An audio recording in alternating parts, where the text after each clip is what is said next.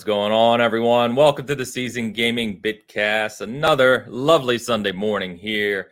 I am your host, Ainsley Bowden, joined as always by my two partners in crime. To my right or left, Mr. Ty Guy Travis. How you doing, brother? McClunky, happy to be here. I was waiting for you to say something else. just kind of, you know, I, I I felt like there was the second half of the sentence, and then I was like, I'm very tired. I'm just gonna I'm gonna quit while I'm ahead in this sentence. All good. And my other partner in crime, Mr. Hogue Law. You know him as Virtual Legality. What's up, man? Hey, good morning. I'm happy to be here, but I can certainly understand being tired as we all live with the lies the government foists on us. What time is it, gentlemen? what is time? I would, what is time? What is time? Better. What is time? Yeah. yeah. I Travis and I were joking before the show experience. that playing playing games late and then before you know it you've lost that extra hour and suddenly you've only got a couple hours of sleep that so that is what happened to me it was 2 a.m and i thought travis you'll go to bed an hour at 3 and then an hour later i looked at the time and it was four and I was like, oh no, that's too little sleep. So yeah. I played and this show is eight game. for you. Yeah, I played a dangerous game with the margin of error for for time and and uh, it bit me. So three hours of sleep, but whatever. I did it to myself. I'm trying to catch up on games. It worked out just fine last week.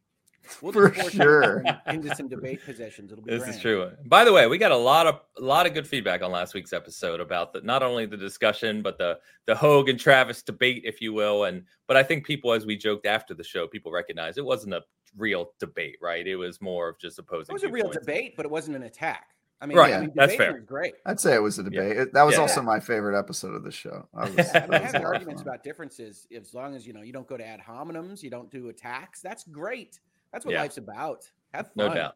No doubt. Yeah, it was a lot of fun. So, uh, good morning, chat. Good to see everyone. Uh, Dan is uh, traveling with the family this week. He has planned vacation for a while, so he is not with us this week, but he will be back next week, of course. So, we've got a few things to talk about this week. I've got a on the spot question for you guys. We're going to kick off with we got to talk some more Elden Ring because Elden Ring.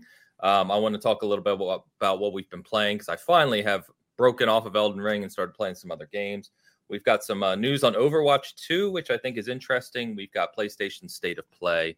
We've got uh, Xbox's uh, critical ratings from 2021, I want to chat on, and just a few other little things as well. So, guys, before we get into what we're currently playing, let's start with the on the spot question. And this is kind of born out of uh, some of my experience this week. So, I've been fortunate that my the guide I wrote for Elden Ring, for whatever reason, I must have gotten shared somewhere because it blew up this week. Like it was already doing well, but this week it blew up. I'm seeing um, and, tweeted all over my timeline from folks that are not affiliated with you. Yeah, so, I mean, it's it's wild. Um, so it's it's great, right? I mean that's why you create content. Um, but what it and I've had tons of people like there's tons of people my DMs asking me questions as they play through Elden Ring because I've I've played way too much of it, and that's fine. I love helping people. Um, but what it what it occurred to me as I talked to some other people and see some other people, right? I'm starting to see those people pop up where it's like, yeah, I I 100% of the game. I've got 50 hours, 100%. I got all the achievements. Elden Ring is done, and I'm like, okay, well, that's fine. And if that's the way you enjoy games, by no means am I going to say how anyone should play or enjoy games. Everyone does that. That's a personal decision, right? But you cannot 100% Elden Ring in 50 hours. Can't be done. Uh, the other thing is the achievements do not represent even remotely the whole of experience of Elden Ring because the achievements are mainly tied to specific bosses in the game.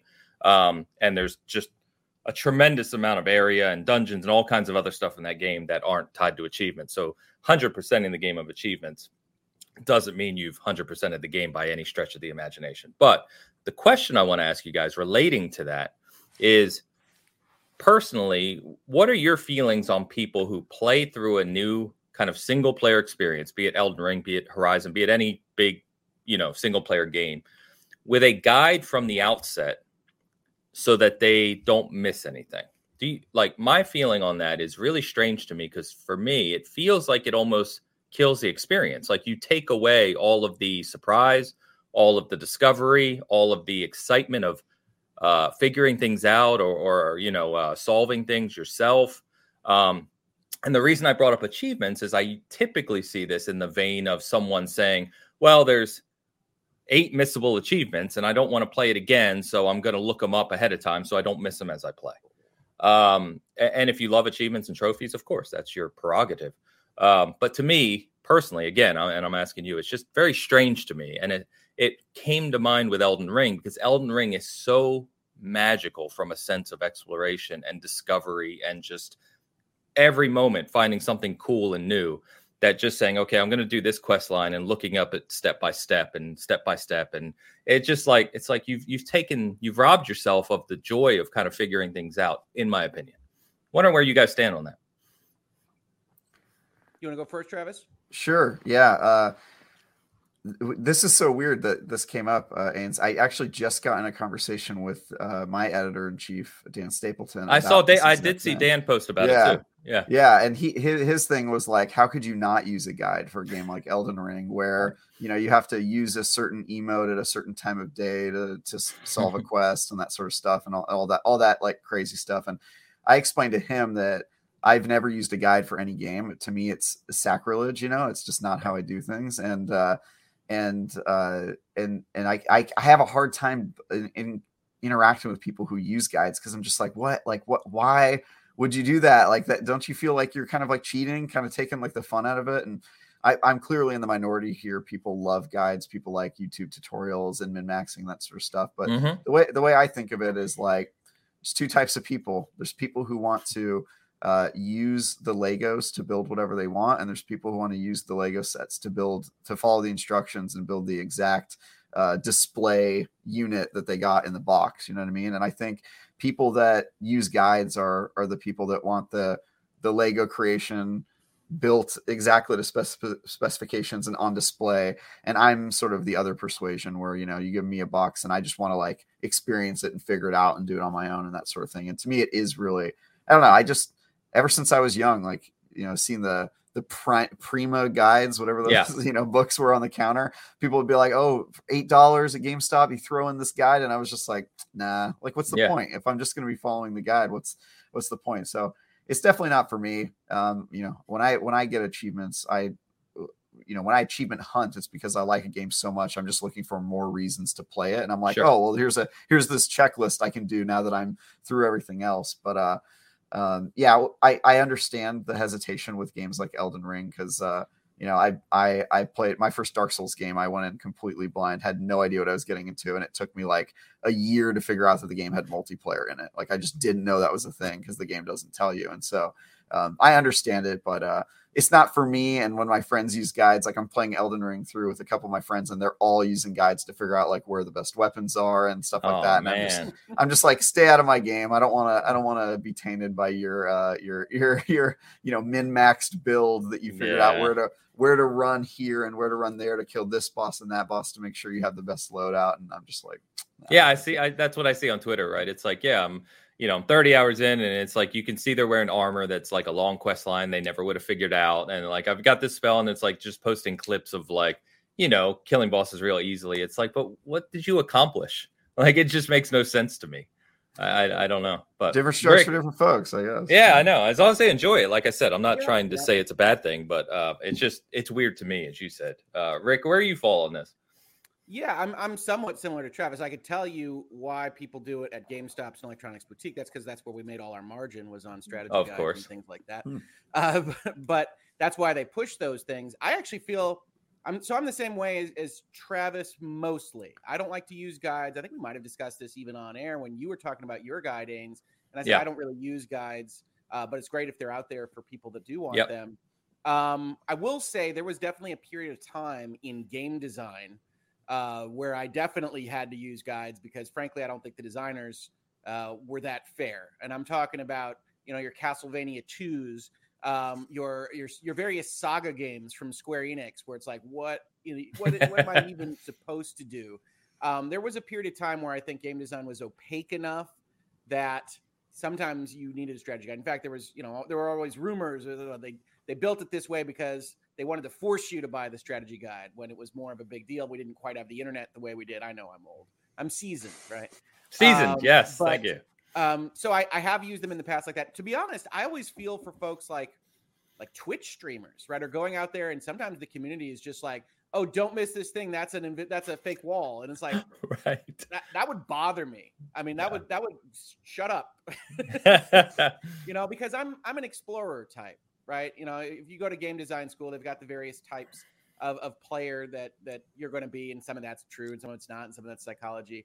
Uh, but I'm I'm an explorer type. I like to see what's over the next bend. That's my favorite part of Elden Ring. yep. Um, so I don't I would never use it for something like that. But I will say in the same breath, it's also the reason why I fall off these things maybe a little bit more than some other people. Like I sent you a message, uh, Yep. Yesterday because we were talking about various games and DM, Yep. and I said, look, I've played Elden Ring for 35 hours.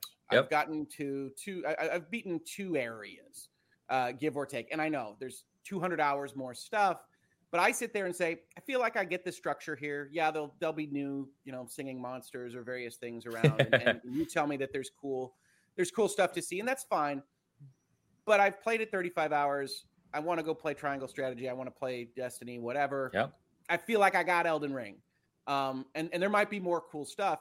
And maybe if I had a little bit more understanding of what that was or how to trigger it, like that's the kind of thing that maybe somebody could use to just push them over Sure. the edge on that. Because you know, after the second area, it's kind of like a, all right, what do I, where do I go Yeah. now? What do I do? Yeah. And I just wasn't in, I wasn't invested enough at that point in time. I know it's sacrilege. I wasn't invested enough in that point in time to to push through that to be like, well, okay, what am I, what am I going to do? Um, so I can see people using it for that reason. The kind of guideposts a little bit less opaque than the creators of Elden Ring who want that opacity, but maybe I'm not that comfortable with it. So it's essentially like self-selecting a little bit of a tutorial or a little bit of a UI. I know that was big in the discussions in the last week or so. Um, to just kind of do what the creators didn't want. And yeah, technically that's not the game they built, but if it can get you to a place where you're getting more utility out of it, I, who am I to say, right? But I Yeah. do agree with you that there are plenty of people that do that. What I really hate is the people that do that kind of thing and then like complain about it. Oh, there was no mysteries there. The boss is easy. Oh my Or that kind of God. Like, dude. It's I see that all the time. Yeah. it's, You it's, so, it's so it's so weird, man. And uh, it- what's weird is like I know how how popular guides are because I've I've made them, and this is like another area where like I tend to make content I would never use. Like Sure. I I work on guides, I make YouTube shows, like all things that are like if you were like Travis, what are you doing with your free time? I'd be like not those things, like for sure, you know. Uh, but it, it, it, it they're super popular. People They are. really really like to have those guides and um you know i i get it there's a certain comfort to it but uh i don't know i, I feel like those people should try to play without a guide for just a little bit because i feel like they don't know what they're missing out on some of them some of Mm. them grew up in this age where you just like had the answer online and you could always look it up and i feel Yeah. like if they true. could just try once to just like really go in blind, I feel like they'd love it. Um, Mm. and you know, I, I'm sure Ains, you can speak to this as somebody who does reviews on occasion. Uh, the uh, the the feeling of of I don't I don't want to call it like superiority, but it's super gratifying when like a game isn't out yet and there's no way to do to use a guy. Elden Ring was and- like that when I was reviewing Right? it. Like I had Right. no idea what that Yeah, yeah. was doing. And then and then you see the re- you see the the reviewers that are where the boys are separated from the men because the other reviewers cannot finish the game because there's This no is true. guides and you're just like It's you're like true. i'm goku i've been training in 10 times gravity like i'm i'm ready to do this thing so you're I not love that wrong, man. i love You're that not feeling. wrong. And then you read a review where it's like, you didn't finish the game. I know you didn't Yeah, finish the sure. game. Like, Elden Ring's an interesting example because, and, and Ains, you're not guilty of this, but there is a little bit of cultism out there. If you say like anything, if if, if people there is. on Twitter just heard the paragraph that I gave and said, you know, I've seen I've seen what I need to see out of Elden Ring. That that there's a certain amount of hellfire that comes with that right There now. Is. Um, and so it is it's an interesting kind of zeitgeist for that specific game. Um, and I, I I think of what I've said. I've gone out there and said I like Elden Ring. I just don't adore it. And that's its own kind of offense to some. It's like okay, apparently. I, I still find it insane that people think that elden ring is for everyone. Like i play the game and i'm like oh this is like i'm i'm definitely not for surprised they've marketed it so well considering did. what it That's is. You want to talk about the story? To me, the story is those numbers. I'm like, it ain't that different from the Souls games. My God. i don't i don't guys understand how they did it yeah I, I it's mean, I don't know. crazy. Does George R. R. just pull that kind of weight? I don't know. that's, that's what made the difference though. Um, a lot, a lot of comments on guides and good comments. We have one from uh, Game Forte, if I can find it. Gaming Forte, our buddy. Good to see you, Forte. So he uh, he runs a GameStop, uh, and basically said when I ask people at work, they say they buy got and use guides to help get them through the game more efficiently. They like to move game to game without being bogged down, and I certainly get that. And I, our bro- our, our brother uh, um, Ao said the same thing. He said, you know, just uh, want to get through a game efficiently. I, I, completely get it and understand it. And Fat Boy says the same thing. He says, I hate secret achievements. What am I, a chuffing mind reader? Um, you can click. Yeah, I get it. Achievements mostly. I don't know if you can on the Xbox. You definitely can on this on the PlayStation. You can you on PlayStation. what a secret is. Yeah, yeah, you can. So, uh, yeah, I just thought that was an interesting uh, point because Elden Ring seems to have brought that to my mind again because it is one of those games where there's so much to miss. Uh, even, I mean, even if you look up a guide right now, um, because on the uh, as I was thinking about this conversation, um, I've looked up some things and stuff about quests I missed now after two playthroughs, and I'm like, oh, I would have never figured that out. Like it just just wouldn't have figured it out. You, it likes to ding you for like taking too much time. I mean, like there's there's little things in these various quests. They're cool, but they're hidden quests. It's certainly, but it's okay to miss stuff. I yes, feel like that's, that's part of it too. Yes, you have you know? to get comfortable in Elden Ring, where it's like you think about it, and if you're a completionist, you're like, man, it's lucky I saw that cave because it was kind of hidden behind this tree. If I hadn't seen that, I wouldn't have done this thing. And to me, you have to come out of that cave or anywhere else you're playing in a game like Elden Ring and, and get comfortable with, yeah, there's no way I'm going to see all those. There's no way I'm going to press against all the walls. There's no way when an NPC kind of looks like the tree trunk and uh, you you rode you rode past him four times yeah i mean you have to you had to have to get comfortable with that and to me that can work to make it feel like a forever world right obviously yeah. there's only a certain amount of resources in there uh, which is you know a huge amount in a game like elden ring but yeah you get used to skipping those things and missing them. That's when you can get to that comfort level i think you're going to enjoy yourself a lot more. Yeah. If i think yeah really being okay about it then it's not going to work for you. Yeah, yeah, being okay with not having a perfect playthrough i think is important and then yes. the other especially thing especially like, in this game with games like Elden Ring, yeah, it does seem weird. Like if you're trying to do every quest, like to me, that's like you're trying to drink the river, right? Like you're, you're you gotta you gotta kind of just dip in and and get scoops of water when you need it. You can't you can't just expect to drink the whole thing. Yeah. Um, and it, it, I think I think that is another conversation of like the people who are following the guides. Maybe they're getting through the game more efficiently. I don't know how much of the game they're actually getting to enjoy, but they are trying to consume all of the content in a short period of time and uh, yeah, I just I don't know if it's the intended experience, especially with a game like Elden Ring, yeah, where like agreed. it's so much about about you kind of like being caught off guard and stuff. And also, the game already has a guide in the form of player comments on the floor. Like I feel like I get spoiled by player comments a lot. You know, like there'll be something secret in the next room, and I'll click on it, and I'll be like, oh, I kind of wish I didn't know that. But uh, you know, that's how I find stuff out. Like I found out about the. Uh, the thing that Dan was subtweeting about to uh, uh, in Elden Ring this week was about the uh, Wolf Quest. And yep. I figured that out just because of player comments. Like I was in an area and it was like try emote, and I was like, oh, it's yeah. it's that finger snap thing, and I was, I you know, I did it, and I, I figured out that quest line. So, so um, yeah, yeah, I figured that out on my second playthrough. There's so much more that I figured out on my second playthrough and found. Like I must have seen several more areas, more NPC quests, and there's still plenty that I didn't figure out. So well, every time just, it gives me yeah. a new menu item in a place I felt I could have completely skipped, I'm like, geez. yeah, dude, that yep. happens a lot. All the time. Oh man. I was telling Travis that uh not to keep on Elden Ring, but I was telling Travis that I, I rolled credits this week on my second playthrough, and then I went and beat the final demigod, the red haired long sword chick everyone's talking about in the artwork and stuff. You know, she's like on the cover of the game and all that. Um, I beat all that, beat all the demigods, 200 hours in the game now, over 200 hours, right? And I'm about to turn it off because I'm like, I can finally play other games. And I, I ride my horse across this open area in the late game, and under a rock, like over here, I see a teleporter with blood on it. And I was like, I've never seen that before. Like, what is that?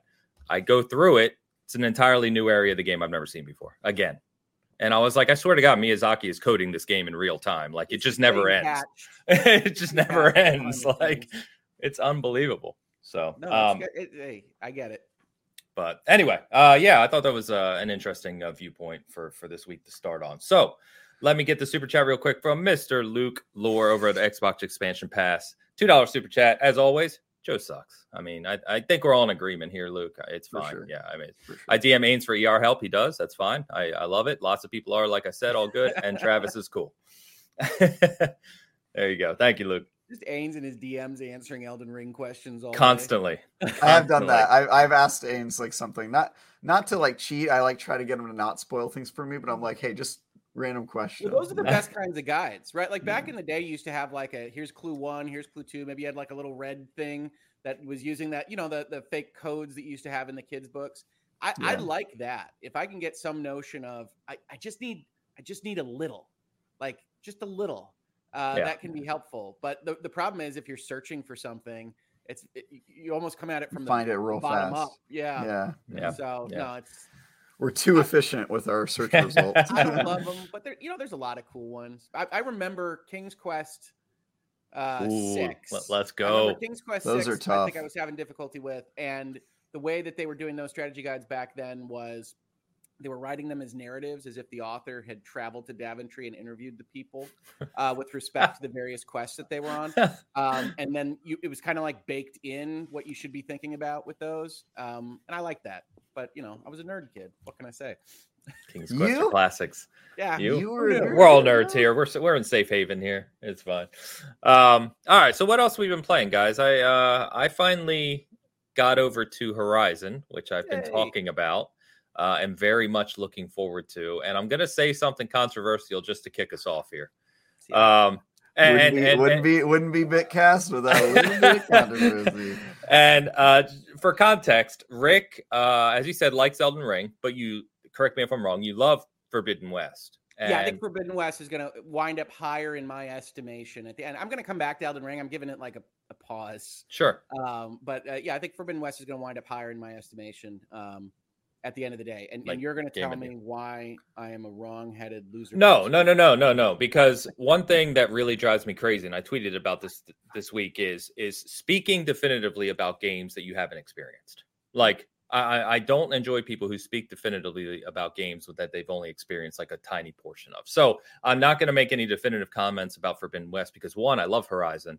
I think I'm going to love this game. Um, but it does feel um, um so to give you context, I'm maybe four to five hours in. Uh, I got past the the title roll screen, right? All that whole tutorial, got to the credit roll, and now I'm in the next area after that and exploring. Um, the one thing, so first of all, Aloy talks too much. You guys already covered this. We talked about it No a few weeks question. ago. She My thinks you're a moron. She So really does. You, you, yeah. set me up perfectly because the controversial thing I was going to say, and maybe it's not even controversial, but I'm coming off of 200 hours of Elden Ring, right? Elden Ring assumes players are intelligent and assumes you're going to work things out.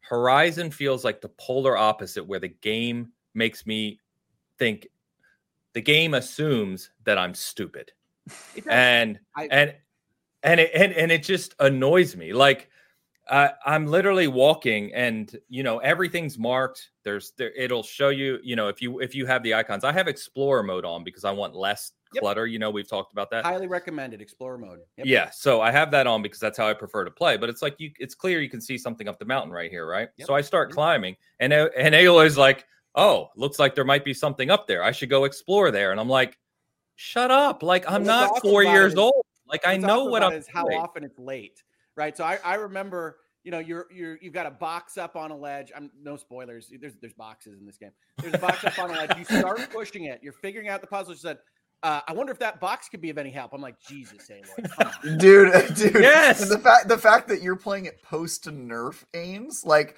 when I was playing the game, that's why that was why I complained about it. That that whole show that weekend where I was Yeah. where I was playing a couple weeks ago. True. I came out, I was just like, cannot dude, defend this. I cannot fact- defend it. The fact that I was in settings looking to see if there was a way to make her talk Yeah. less and there wasn't is like, and I wasn't the only one. I think Rick, you said No, you did, did, the exact did. same thing. Yeah. My daughter can vouch for me here. I go, I wonder if there's a like skip her tutorial messages because you you'll go into a cave and there'll be a puzzle, you know, like a little Tomb Raider type puzzle. It's what I did last like, night. She'll like direct you to like the three things you need to te- to look at Yep. before you Dude. Yep. before you've gotten all the way into the cave. Yep. And it's like, chill. It, ha- it happened to me last night. And again, I'm like, I'm moving boxes to climb up a ladder, which again, don't get me st- like, I'm like, I'm playing another PlayStation game where I'm moving boxes to climb a ladder. Like, there's got to be better design that we can do here, first There's of a all. few boxes in this But- game. but then, second of all, like, the, the stuff she says half the time is either late or not even contextual. Like I, I'm I'm fighting the burrowers, are they at the Uh, beginning? Yeah, Burrowers Yeah, so- place of the Watchers. Yes, thank you. So I'm hiding right for a stealth attack, and I hit the stealth attack, and I'm literally mid shoving my spear into it, and she's like, "Looks like there's could be something up over there," and I'm like, "What? Like, this doesn't like what are you talking about right now? This is so." I can't defend this. This is 100% accurate. It is the biggest problem with the game. There's other smaller problems. They got some animation issues with their climbing and things like that. Yes, I've Um, noticed that. But but Ains is exactly right on this. It is absolutely terrible. It is also the kind of thing that I believe you could flag on the dialogue tree and and get out of there in in three or, six please or just make it a Yeah. toggle like Yeah. i feel like i feel like i'm gonna wait for that patch because it was i get annoyed by small things and they they ruin the game for me and that was one where it was just like it was scratching at me for so long i was like i have to step away from this game but well, it feels I, like they- post the patch I, I i'll play the game again it, it feels like they tried to make it like more like uncharted because like half of this game so far i'm climbing and jumping on things and she's just talking the whole time and i'm like you're not nathan drake like when i play uncharted i know nathan drake is a character i love him i love the uncharted games um, but i know what i'm getting and i'm like why am i playing horizon that feels like an uncharted game right now like it just i don't know why they, went, this in a direction direction with this one in terms of tone and genre. I mean, you're going to have a buddy with you a lot. You saw that in the tutorial. yes They want to bounce dialogue off of those kinds of things. There's there's collections and base elements that are very Mass Effecty, um, in in my opinion. The way that they're going to structure what you're doing in terms of uh, overall goals, and I'll leave it at that. no Um, social links though Uh, yeah, no, no. how mass social links. I- can it be think. really Yeah, I don't I don't think there's social, but there's a- there's maybe on the edges. Um but uh yeah, I, I will also say this though. Remember, they don't they don't trust you to play a video game. So you in five hours in are still in the tutorial. Yes, I've heard. Tutorials. There's the dungeon tutorial, which is awful. Uh, Yes. and that's It really first, is. I don't know. two terrible three start to the game yeah and i didn't then- enjoy it at all No, it's awful. I again, I I I want to I want to I want folks to understand. I love this game, but that doesn't mean we have to ignore the stuff that is awful. yeah, yeah So that opening area is awful, and then that next area is what it is meant, yeah. essentially the tutorial. It's the White Orchard. We talked about that. Yeah, It's what the White Orchard, yeah. How does how does an open world work? But very handholdy. It does get less handholdy, and Good. more agency is given to you as you break out of that area. good um, i've heard you know- that as well and I will agree, like the, the the first ten hours of the game are like by far the worst part of it. I'd be willing to bet that like if if there's a player attrition on that game, it'll be during that part because I I almost fell off a few times and luckily I pushed past it. And once you get into the proper Forbidden West area, the game does get a lot better. She never stops patronizing you with with dialogue. That that's sort of why I ultimately was like Jesus. But uh but but I will say like the the handholdy intro and the fact that she never stops talking are the worst parts of the game and I think that's a pretty big accomplishment if they're the worst parts of the game because everything else is fantastic is especially fabulous. yeah, Um, pa- and, and one of the the things you'll learn, and, and not to, to spoil it, I mentioned this when we talked about it earlier, is that that White Orchard area is establishing the new direction that they're going to go with side quests, how they're going to feed into each other, how that all works together in a much more what I characterize usually as Witcher format, uh, where they're they're all kind of telling you various pieces about the geography, the characters in it, and they're interacting with each other. So it's not just there. You need to go find my prayer beads. I'm sitting on a mountain, like like all the time.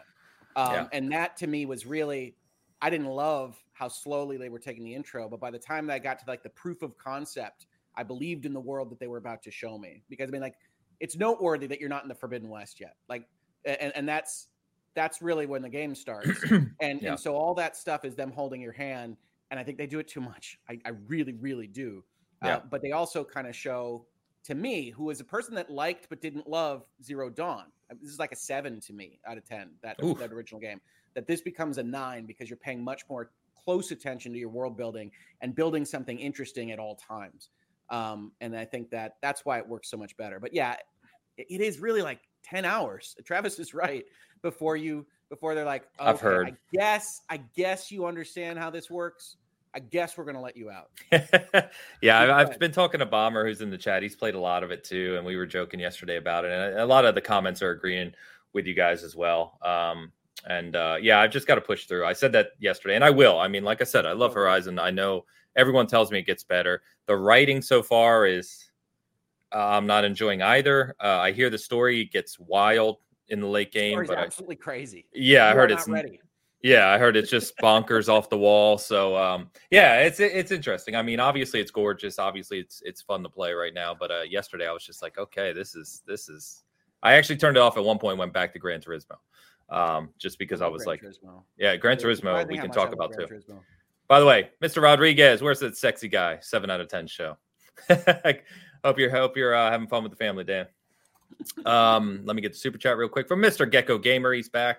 Five euro super chat. Might this be a case where studios within publishers share so much info with each other that all of their games converge to themselves, similar to Ubisoft? Horizon, you mean? Like from from PlayStation pollination? Yes, yeah, I think that's what he's referring to. And I, you know, I talked with uh, Elu, who's uh, normally here with us in the chat yesterday about this. Um, it, to me, and I've said this before, and I, I, don't necessarily mean this as a slight, but I, I do feel some of the PlayStation titles are uh, first party titles, obviously, are a little templatey. Like you, you know, when you're playing a PlayStation first party title, there are a lot of similar aspects that are shared across them. Um, and I think to to Gecko's probably point here, Horizon definitely is an example of that. Like I said, I mean, it feels like I'm playing an Uncharted game right now. Uh, it's like Uncharted Forbidden West, at least at this point in the game.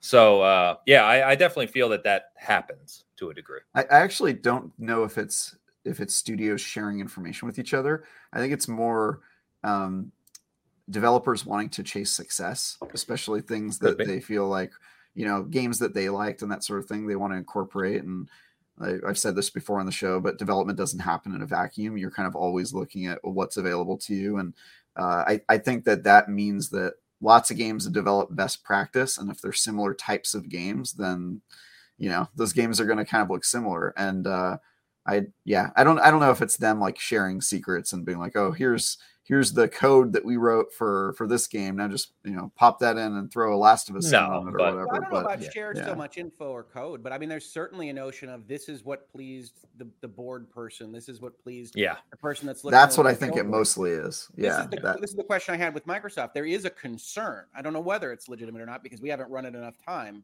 for Microsoft, but there is a concern that if this is what Phil likes or the rest of the gaming division likes, that there can be kind of a vanilla.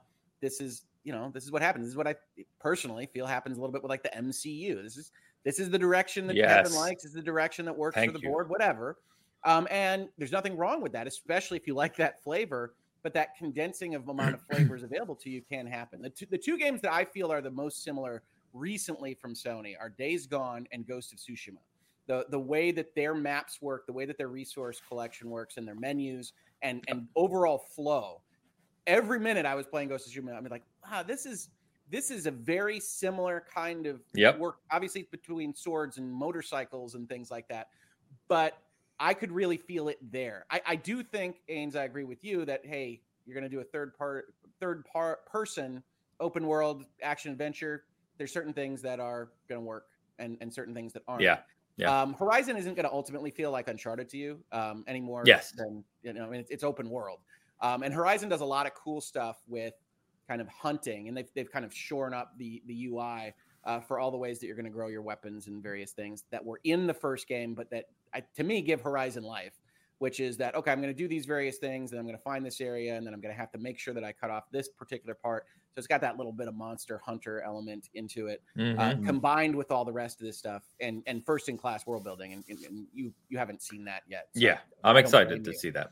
Uh, yeah. I don't blame you for that. Uh, but I do think there is a legitimate concern of when everybody's under the same umbrella, the guys with the purse strings are are going to be the ones that you want to get to say yes to you. Um, yep. They know what happened to Bend. They know that you know Days Gone Two was turned down. They do know enough about that, um, and I think that I'm sure Sucker Punch was enthused about Ghost of Tsushima, but the fact that it lined up with what Sony likes to do I'm sure was no, certainly didn't hurt. Yeah, didn't hurt at all. Right. Yep. So, I, I, honestly and, think that's why all Ubisoft games are the same, is because yeah. they've found success with that type of game, and they're just sort of chasing success. It's like, yeah, I mean, I call it yeah. Ubi game, and I'm I'm guilty. I, I'm, people don't like me when I go out and say, "Look, I like Ubi game. Mm-hmm. I like every flavor they give to me. I just, I, it's a very calming thing to to just go check off those things. I enjoy that experience, um, and no, I don't have to think about it too much. But do I put it on the pantheon games? Not usually. Yeah, Assassin's yeah. Creed Odyssey is the sole exception to me because I thought it worked best in that format. Mm. But yeah, I mean, I go make money. I don't. I, that doesn't bother me, but I would like to see more variety, especially out of Mass Well, market appeal. and, and clearly and clearly people to your point aren't object uh, objectively disliking it right i Well, mean like the ubisoft social media of the world is like Ubisoft is the worst. They only make the one game, but you know they're Yeah. still in the top ten. Valhalla's made a billion time. dollars so obviously there's people enjoying it right i mean it Yep. doesn't matter what Which twitter makes says not any different than my, me buying. You know, when when I did this, when you buy Madden every year because you enjoy the football, you do it in the fall. It's like, eh, Assassin's Creed. call of It's duty's the same way got a new flavor. Yeah. Fine. it's Yeah, comfort I- food It, it, it is, and and you can't you know you can't just watch art house films, right? Sometimes you just got to watch a, a crummy action movie, like a fast and you know, furious you know just uh, crummy you. garbage How- action movie. How, dare you? How dare you? Uh, but yeah, but other other movies that aren't Fast and Furious that don't have uh, incredible storylines and and uh, Oscar worthy acting. Um, you know, oh this- okay so we're talking about different movies altogether then yeah. He's Well, you haven't seen Fast and Furious in like a decade, so maybe you should shut your mouth. This is true. I think we had this conversation. I told you the last one I saw was Tokyo Drift. So it's There you go. That's Me that's too. What Ains Me did too. Exactly. Yeah, So you guys are both old and don't know what you're talking about. I think is what we've taken from Yeah, this. you've chosen seasoned, uh, but yeah, Seasoned, right? yes right. yes thank you um all right guys so uh what else have we been playing i know uh rick so uh Oh, I Gran got a Turismo- gem. I don't know if you guys know Go this for it. one. Maybe you do. Go I've ahead. got a gem that I'm absolutely adoring called RPG Time: The Legend of Wright. Anything? No- I no like clue. see- uh, No this clue. is great. I've seen that in the Xbox store. I don't know what yeah. it is. Okay. So, uh, Xbox game came out. I don't know Thursday, uh, maybe. Uh, the premise of this game is that you are essentially after class in an elementary school, uh, and your buddy has been making an RPG. Um, and he makes it all with things that he created, uh, little puppets on straws. Uh, when he voices a character, he puts on a headband. Um, it's all in the vein of um, drawn sketches uh, in his notebook that you're moving around and doing various things. But it's it's uh, it's absolutely imaginative. It's crazy. You're walking through a cave. You wind up in a tank. That tank winds up in a digital world. You go through a Zelda-esque experience. You pop out. Then you have Rock'em Sock'em robots against the boss. All while this kid is changing the rules uh, at all times and and drawing new things in the the cave and erasing them. Um, super super super imaginative um, and uh, fantastic. I mean, it's This- it's it's fantastic. It's novel. It's exactly what I'm looking for in an experience. Um, you know, it's maybe not the gamiest of games. It's for the most part working through mini games and exploring things on pages of of notebooks. But you guys should look up some screenshots of this, or even share i'm one. doing it right now because It's, it, uh, it sounds familiar um yeah, like i've I seen a trailer of on- it I believe it's been worked on since like 2013 or something. Like it, wow. it just took a lot of time for a small team. Uh, Sure. But came out this week.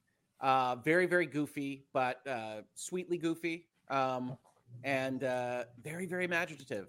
Uh, I think the the kid has uh, cardboard buttons he puts on to explain what your action button does during this section, or what have you. Uh, the the buildings that you go in uh, in an RPG town are post-it notes. Then the post-it notes come off to show the interior, and then go back on when you leave. Um, you know all this goofy stuff. Uh, awesome. Very, very cool. I now Yeah, own I'm this game. the trailer of it right You now now and i'm like game? Yeah, awesome." since Yeah. since Hogue started talking, I now own this game RPG. Uh, it Yeah. is it, it is great. Super right. super imaginative. You'll love it the, the whole time. i'm in man i'm in that looks awesome yeah i'll definitely check that out Great Remember, how much is it. I think 30 it's bucks. 30. I just 30? bought Okay. it. Yeah, twenty nine ninety nine, guys. cool all right well there you go guys there's a I game think 30, recommendation i didn't I'm sure expect today people online will be like, "Why isn't this on Game Pass or whatever?" It really is worth it. It's it's really imaginative, um, in a way that I like to support. I mean, Cool. and- it looks cool the whole time. I mean, you're you're talking about like the you know old old sketches that kind of move around while they're stationary, um, and and working through all those uh, all those areas. All the Yeah. music in the game is from his other favorite fake games that he plays on an MP3 player next to where you are to to to be uh, evocative of whatever thing you're facing. I, it's it's great. That's awesome. So it's called uh anyone listening, it's called RPG Time, The Legend of Wright. Wright is in the name. W R I G. Wright, like Phoenix, Wright? Yeah. So uh check it out. Um that does look cool. I just like I said, I was watching the trailer. It looks really neat. So I'll have to check that out. Um very very cool. very cool. So that's my gem. The other thing Very- I'm playing, I'm I'm 25 hours deep in Triangle Strategy. Yeah. Um, So you still uh still high on it? Yep, no, it's gonna be on my top ten. I, Nice. It's exactly yeah. where I live. Uh, you know, it's it's it's human political strategy. Uh, people are going to complain, and rightly so, about the level of cutscenes here. It's half cutscene, half tactics game, uh, but you can control it. Much like I wind up controlling an open world game where you go and you putz around a little bit, and then you decide I'm going to do main story sequences. Um, you're going to have to build up the levels of your team, just like a Final Fantasy Tactics or an Ogre Battle or something like that. Um, so you you have the ability to do mock mental battles, and so you just kind of, for me, I sprinkle them in. You know, I, I do two long cutscenes, and, I, and then I say, all right, I'm going to have to do a couple of these anyway. I'm going to do this one here, and then I'm going to watch another couple cutscenes. I'm going to do this one here, and then I'm going to do the main uh, the main fight. Um, it starts off. Uh, you might think it's it's too easy. Um, it's uh, it's not going to do a lot of pushback for a long time. Uh, it kicked my butt this weekend. Kicked my butt, and I liked it. Liked it Wow. the whole time. Give me some pushback. No, I know it hugs yeah, you into can it. clip that. You can clip that. oh, I like that. I like a little challenge. Give me some Kicked pushback. my butt, and I liked it. Jeff. Yeah, it beat me. Well, it's it's simpler. It's streamlined. You're not changing jobs like a Final Fantasy Tactics, and you're not protecting your people's lives like a Fire Emblem. Um, so it's it's significantly more streamlined in the in the like uh, decisions that you're making because okay, if this person dies, I would have preferred to get more experience out of this for them because you get Yeah. experience whenever you do something, but it's not the end of the world. It also means that the design of the fights can be a little bit more um, traumatic from the designers. They can set up the challenge so that it's essentially they know if you're coming out of this, you're coming out of this with two people, and you're trying to you're trying to fight off a an enormous force uh, in in very very cool ways. Uh, behind all that, the the politics is good. Uh, the, the the nation states uh, operating against each other. The characters are good. You may have seen me on Twitter uh, arguing uh, that uh, they weren't dull. I believe IGN called them a very dull cast. Travis, I, so I blame you for all the sins of your of your. father's Naturally. I mean. Travis made the game if you didn't know that. For sure. yeah. Yeah. Yeah. Yeah, People he made will it. tweet Yeah. me I'll- about I'll how I, have some I need to fix I, it. I would recommend Travis. Yeah. Cool. So, um, so I went out and said they're not dull. What they are is the Star Trek: The Next Generation crew, right? They are Hmm. super professional, very competent, mature, um, not overly emotional, and not overly dramatic. Even though they're in Oh, I horrible, like horrible situations throughout, they're on the run for huge periods of time. Um, and to me, that works. In fact, there's a number of relationships there that I don't know that I've seen, or at least not often, in video games. A kind of sweetly uh, conveyed betrothal and, and working through different kingdoms, talking to each other, and, and various other people that would have problems from a kind of adult professional perspective that there aren't easy answers for, rather than I'm going to withhold this information from you and we're going to cry about it or all these various things, which are all still legitimate ways to tell a story. And God knows, Ains Horizon has a lot of very melodramatic stuff. So uh, course. that's that's waiting for you. Uh, but Triangle Strategy isn't dull; it's just different, um, and I think it's different in a very very cool way. So uh, I've heard a lot of good things. See people, and uh, Eric points out that anyone interested in it, there's a demo that gives you the first three chapters for free, and progress in that demo transfers for, to the full game. So really, and it'll no give excuse. you a feel for that ratio I'm talking about. That, that that's not going to change. If that completely does not work for you in those in those three chapter demo, probably not for you. Gotcha. Okay. It'll. It sounds like one I'm definitely want to check out once I have time. Um, I'm still Once I catching have up. time. You know, it's always the. Caveat to end all caveats. I know. But hey, I've got Horizon to get through. I got to get through this 18 hour tutorial apparently before I can start enjoying that game. And uh, I've got a lot of Gran Turismo I to don't know play. that And I hated the first open world area as much as you did. So I mean, we'll we'll take it with a grain of salt. So well, I, I had an instance. I don't want to harp on it, but I had an instance yesterday. I showed a clip to some of the guys, and I was like, "What is happening here?" So I'm riding a mount, and I'm getting attacked. Right, so I'm running away, and I get this little hill, and I'm talking about like a, a like that on the screen, like a little. My my mouth just stopped, like it wouldn't move, and like Aloy's kicking her leg, and nothing's happening. And I'm trying to go around, and and Bomber is like, yeah, there's a lot of kind of like small little invisible walls that you can't go through in, in various little spots like that. And I'm like, well, this is driving me nuts. I'm in the middle of the open, like I wasn't in front of a wall or anything, and I'm like, this is just killing me right now. It's killing me. So anyway, yeah, yeah. Hey. I, I wish you better times ahead, Ains. Uh, Yeah, you know, yeah. some of It, that, that it does. It does get better. I, animation. c- I can vouch for Hogue. Here. I will It gets stick better. it. I will stick with it. All right, Travis, you said uh, you're starting a new review tomorrow, which Yes. I'm sure you can't talk about yet, but I can. I can. you can. Oh, what Anything else that you're going to be playing? Or, yeah, or- so or- I've been playing a ton of Destiny. Um, for those of you who don't know, last weekend the uh, the raid happened. I think I talked about it on the show for a little bit. Last weekend is all blur. You were Um, explaining but- your tiredness, yes. Yes. Uh, so we we beat the raid as a community. It was very good. Uh, I completed the end game content, and then early last week I slapped my review score, my final review on Destiny: The Witch Queen. So gave it an eight out of ten, which at IGN means it's great. Uh, great game. Uh, stand by that for sure. It also represents a pretty big uh, milestone for me, which is uh, Destiny finally getting out of the six and sevens that I have afforded it for uh, many years. Um, it is now it has now reached an eight for me. Uh, it- it's it's definitely the best Destiny has been uh, since since seven years ago when it when it started. So, um, Hogue, I, I know you're playing it. Hopefully, you you agree with that. But the campaign is fantastic. They just they really hit it out of the park with uh, so many things uh, they did in that game. I love my Um, glaive. I don't know. I, you know, it's, yeah, uh, it's great. It's great. cool. They're they're great. Yeah, super cool idea. Um, yeah, and you can you can read my review on IGN.com uh, and uh, watch the uh, video on YouTube, which has about a third of the content because my review is like three thousand words, and I can't I can't make that a a fifty minute review video. Um, but uh, yeah, it, it's quite good. I've also been playing Elden Ring. I know everyone in the world is playing Elden Ring. I got to it late, but I'm probably farther than you. I'm blowing through the game. Like I've I've probably killed like a hundred bosses, and I haven't done any any main quests at all. I'm I'm like in the end game areas and I haven't done anything. So I looked up. um, uh, I looked you up, Travis. You already have 70 hours in it. So bravo, sir.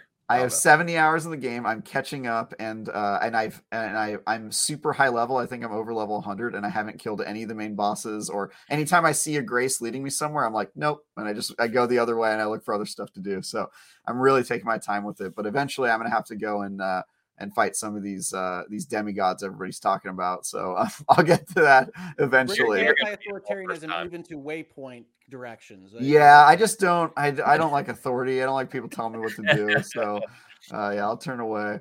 Um, but yeah, I'm, I'm having a ton of fun. And then uh, tomorrow, I'm gonna have to put Elden Ring down again. Uh, and and you know, I haven't played Destiny as much, but I'm gonna have to put it down. I'm starting a review of uh, Tiny Tina's Wonderlands, which um, Yes. is Oh, the new Borderlands game. I'm I'm covering that for IGN. So luckily, they're giving that to me about two weeks early. So I'm gonna be able to run through it. It's like a 30 hour game, 50 if you do all the side quests. So um, should be a lot of fun. And uh, I won't be able to talk about it until the review's live, but I can say I'm reviewing it and uh, and uh, and yeah, hopefully it'll hopefully it'll be good. You never know uh, with these games, so we'll see. But I'm I'm a huge Borderlands fan. I, mean, I think Borderlands to me has kind of a highish floor. It's For like, you sure. know, You, you know what you're getting. For sure. Yeah, yeah, yeah. I hope I hope so. Yeah, I, I was one of those guys who th- Borderlands 3 felt to me uh, like a game that that came out in the wrong era. like just felt a little uh, outdated given the fact that they sort of invented looter shooter and then in my opinion haven't really at least with Borderlands 3 they didn't really grow with the, where kind of the industry evolved to Yeah, it um, felt like a throwback. Yeah. It felt like a throwback, yeah. And so I'm hoping that that they uh they they um do more with this. I really like the uh the uh Tiny Tina um The Yeah. DLC uh, for Borderlands 2. I thought that was a brilliant idea. So the fact that it's getting a spin-off is fantastic. I'm really excited for it. But uh yeah, I'm gonna start that tomorrow and it's probably gonna consume my life until the game comes out. So that's what I'll be busy doing. And Elden Ring will have to wait. My 70 hour uh, playthrough will have to be put on hold for a little bit. So That's tough. Very That's excited. tough. That's cool. Um, yeah, I'm excited to hear your thoughts on that too. Um, I'm looking forward to it. I hope. Uh, I'm looking forward to like a Borderlands experience that has a, a few deeper RPG mechanics because supposedly this has more builds and more kind of Yeah. fantasy do. Which as it ought to uh, being a, a d&d kind of a play on on things bunkers and badasses is their uh, version of it but yeah i'm uh i'm i'm pretty excited for it also uh oh no that went out of my brain i i had another comment and it's gone now The only thing Um, I wish for from that game out of the trailers is I wish that they had dug a little bit more into fantasy than than the, the guns looking so much like the guns. yeah. Yeah. And that, that's really just an art thing. Uh, and I'm sure Borderlands will still be Borderlands. But when I heard about the project, I was like, oh, that'll be cool to see the fantasy versions of Borderlands. And it's like, eh, it's mostly Borderlands. Uh, in, in they got to a keep the spirit of totally it yeah i don't i don't think uh but yeah that it is it is a shooter so take that what you will but. Right. yeah, Yeah. i'm pretty excited by it uh i i'm uh I've, got- I've got they're giving me a bunch of codes so i'm gonna be running through it in co-op which in my opinion is the way it's meant to be played so um, that should be fun times. Cool, Cool. cool. Another super chat to get to. Mr. Gecko Gamer is back again. Another five euro super chat. He says, "I'm in Horizon Zero Dawn and just went to went out the tutorial tutorial area. Jesus, and feel slightly overwhelmed. Any tips? Um, Did I you mean Zero like Dawn or do you mean Forbidden West? He's Because got to mean Forbidden West, right? yeah, I'm thinking he probably does mean because I don't I don't Probably. really remember a tutorial area in in Zero Dawn. there, well, the there's whole the whole Mother's Cradle is the tutorial area in Zero Dawn. Right? yeah, it's that intro area where you're, uh, and then they'd flash back with your tribe member. Um, but yeah, I'm assuming you mean Forbidden. West, and I can't answer, so uh, it might be better, Rick, if you have any comments. I, well, to me, I always, I mean, I can only tell you what I do, right? So the very first thing I do when they give me the keys to the car is I go and I look through the various things that I can upgrade and see what I can see in terms of where animals are and, and pick a few to get a feel for the area. Um, and then the other thing that you need to know is that they're going to be putting quests in virtually everything that's going to be labeled as a town or a village or some name that you don't recognize. So if you go out and you zoom out all the way on your map, you'll see various areas that are very likely to have more content for you. Um, and then, of course, the main quest is is going to be highlighted. Yeah, the main quest. So, by the Um, way, not to interrupt you, Rick, but he actually just said again zero dawn. He means zero dawn. Okay. Right. Well, I mean, uh, Zero Dawn. I, I think depending on which version you have, you can either start to kind of start trekking up to the Banuk um, and getting a little bit more levels there, or you can begin the long march to Meridian. Zero Dawn is not as as um, it doesn't have as much stuff just out there uh, in the wild as as Forbidden West, so you have you don't have to worry about it as much. Yeah. Um, I'd say next do the hunter please. challenges. That was my favorite part of the game, and I sort of Is that your favorite beelined to those. Yeah, I'd say It's do so the funny. hunter I started challenges. Zero Dawn so many times. I got so sick of that first one and timing like the logs. I got so sick of Yeah. that first hunter challenge.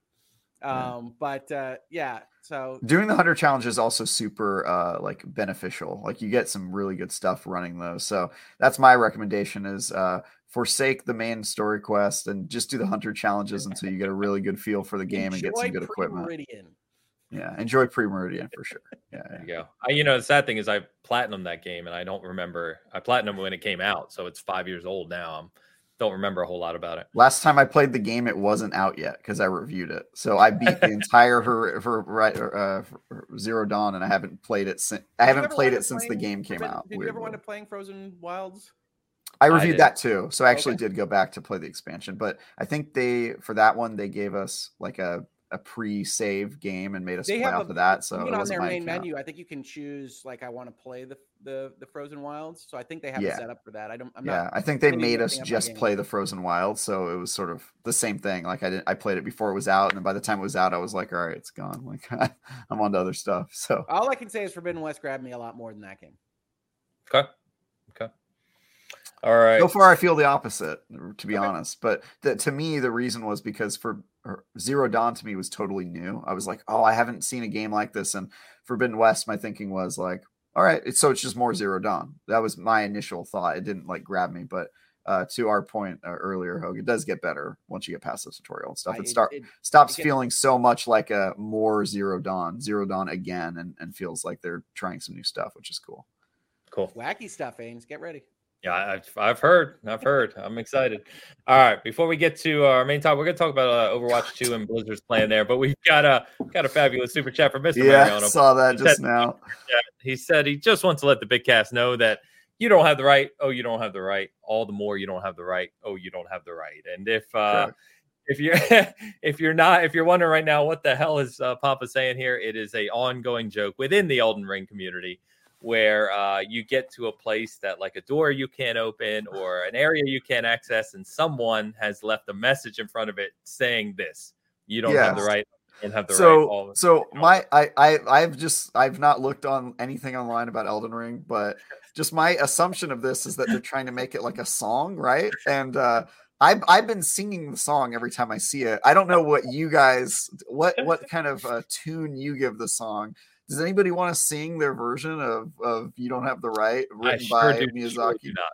This I is sure don't? you, Okay. really don't. Do you sing it to yourself though, or am I crazy? Because I sing You're not- it. When I- You're not crazy. We were actually Okay. playing Halo last night, and all of a sudden, one of us just starts going, "Oh, you don't have the right. You don't have the right."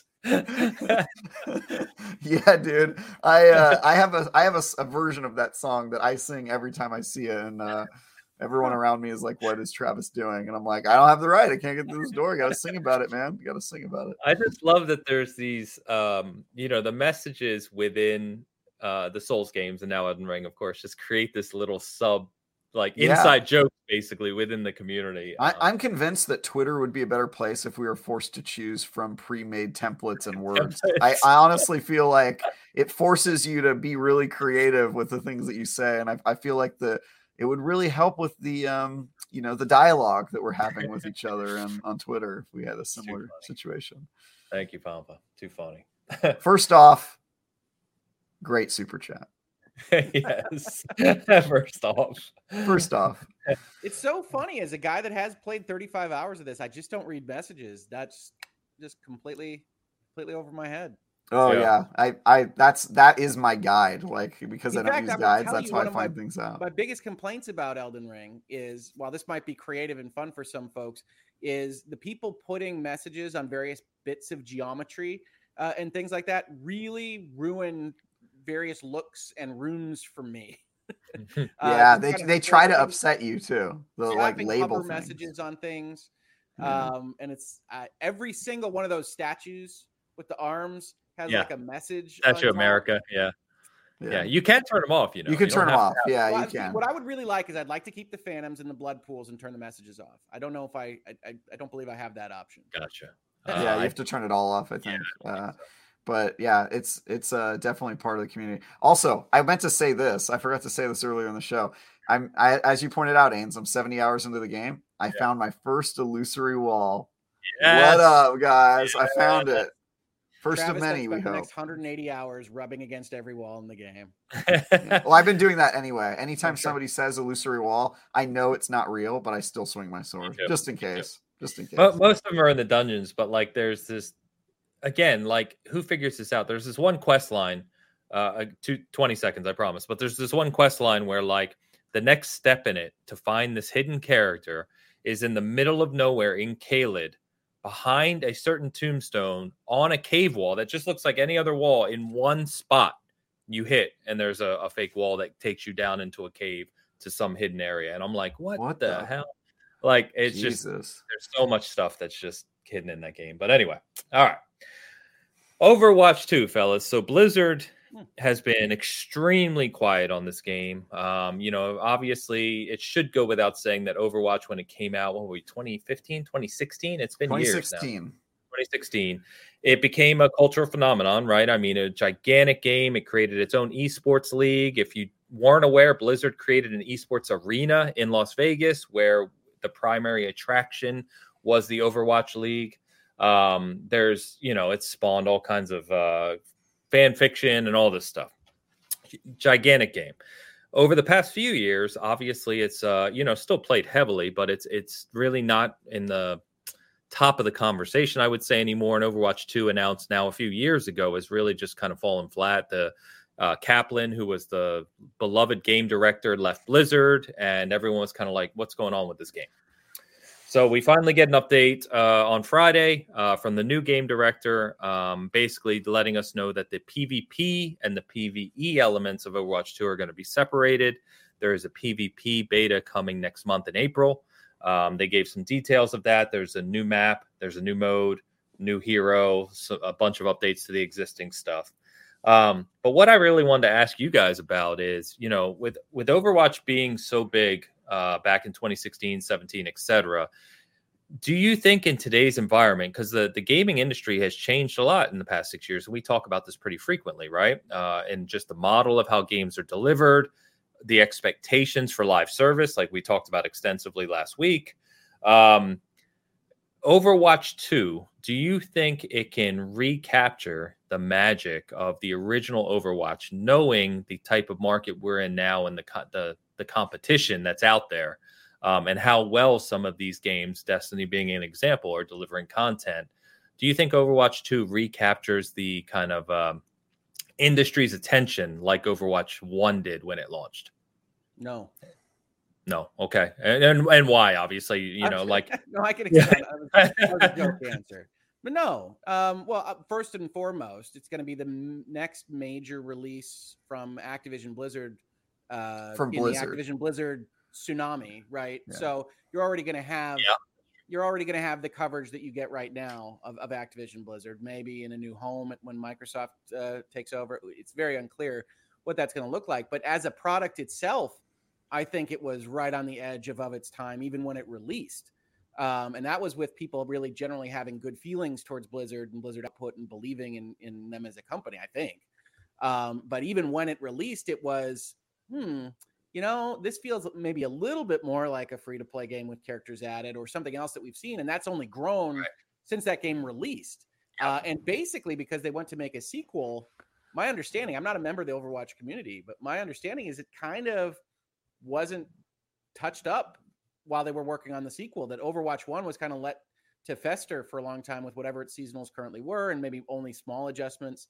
And that to me was a mistake in of itself. You've got Overwatch as a base, you sell the base and you and you tweak that and you do things into that. I think that's what everybody would expect now. And I think Yes. if Blizzard's being honest with itself, and you get this from some of its statements a little bit, you'd get "Hmm, maybe we should have done this differently.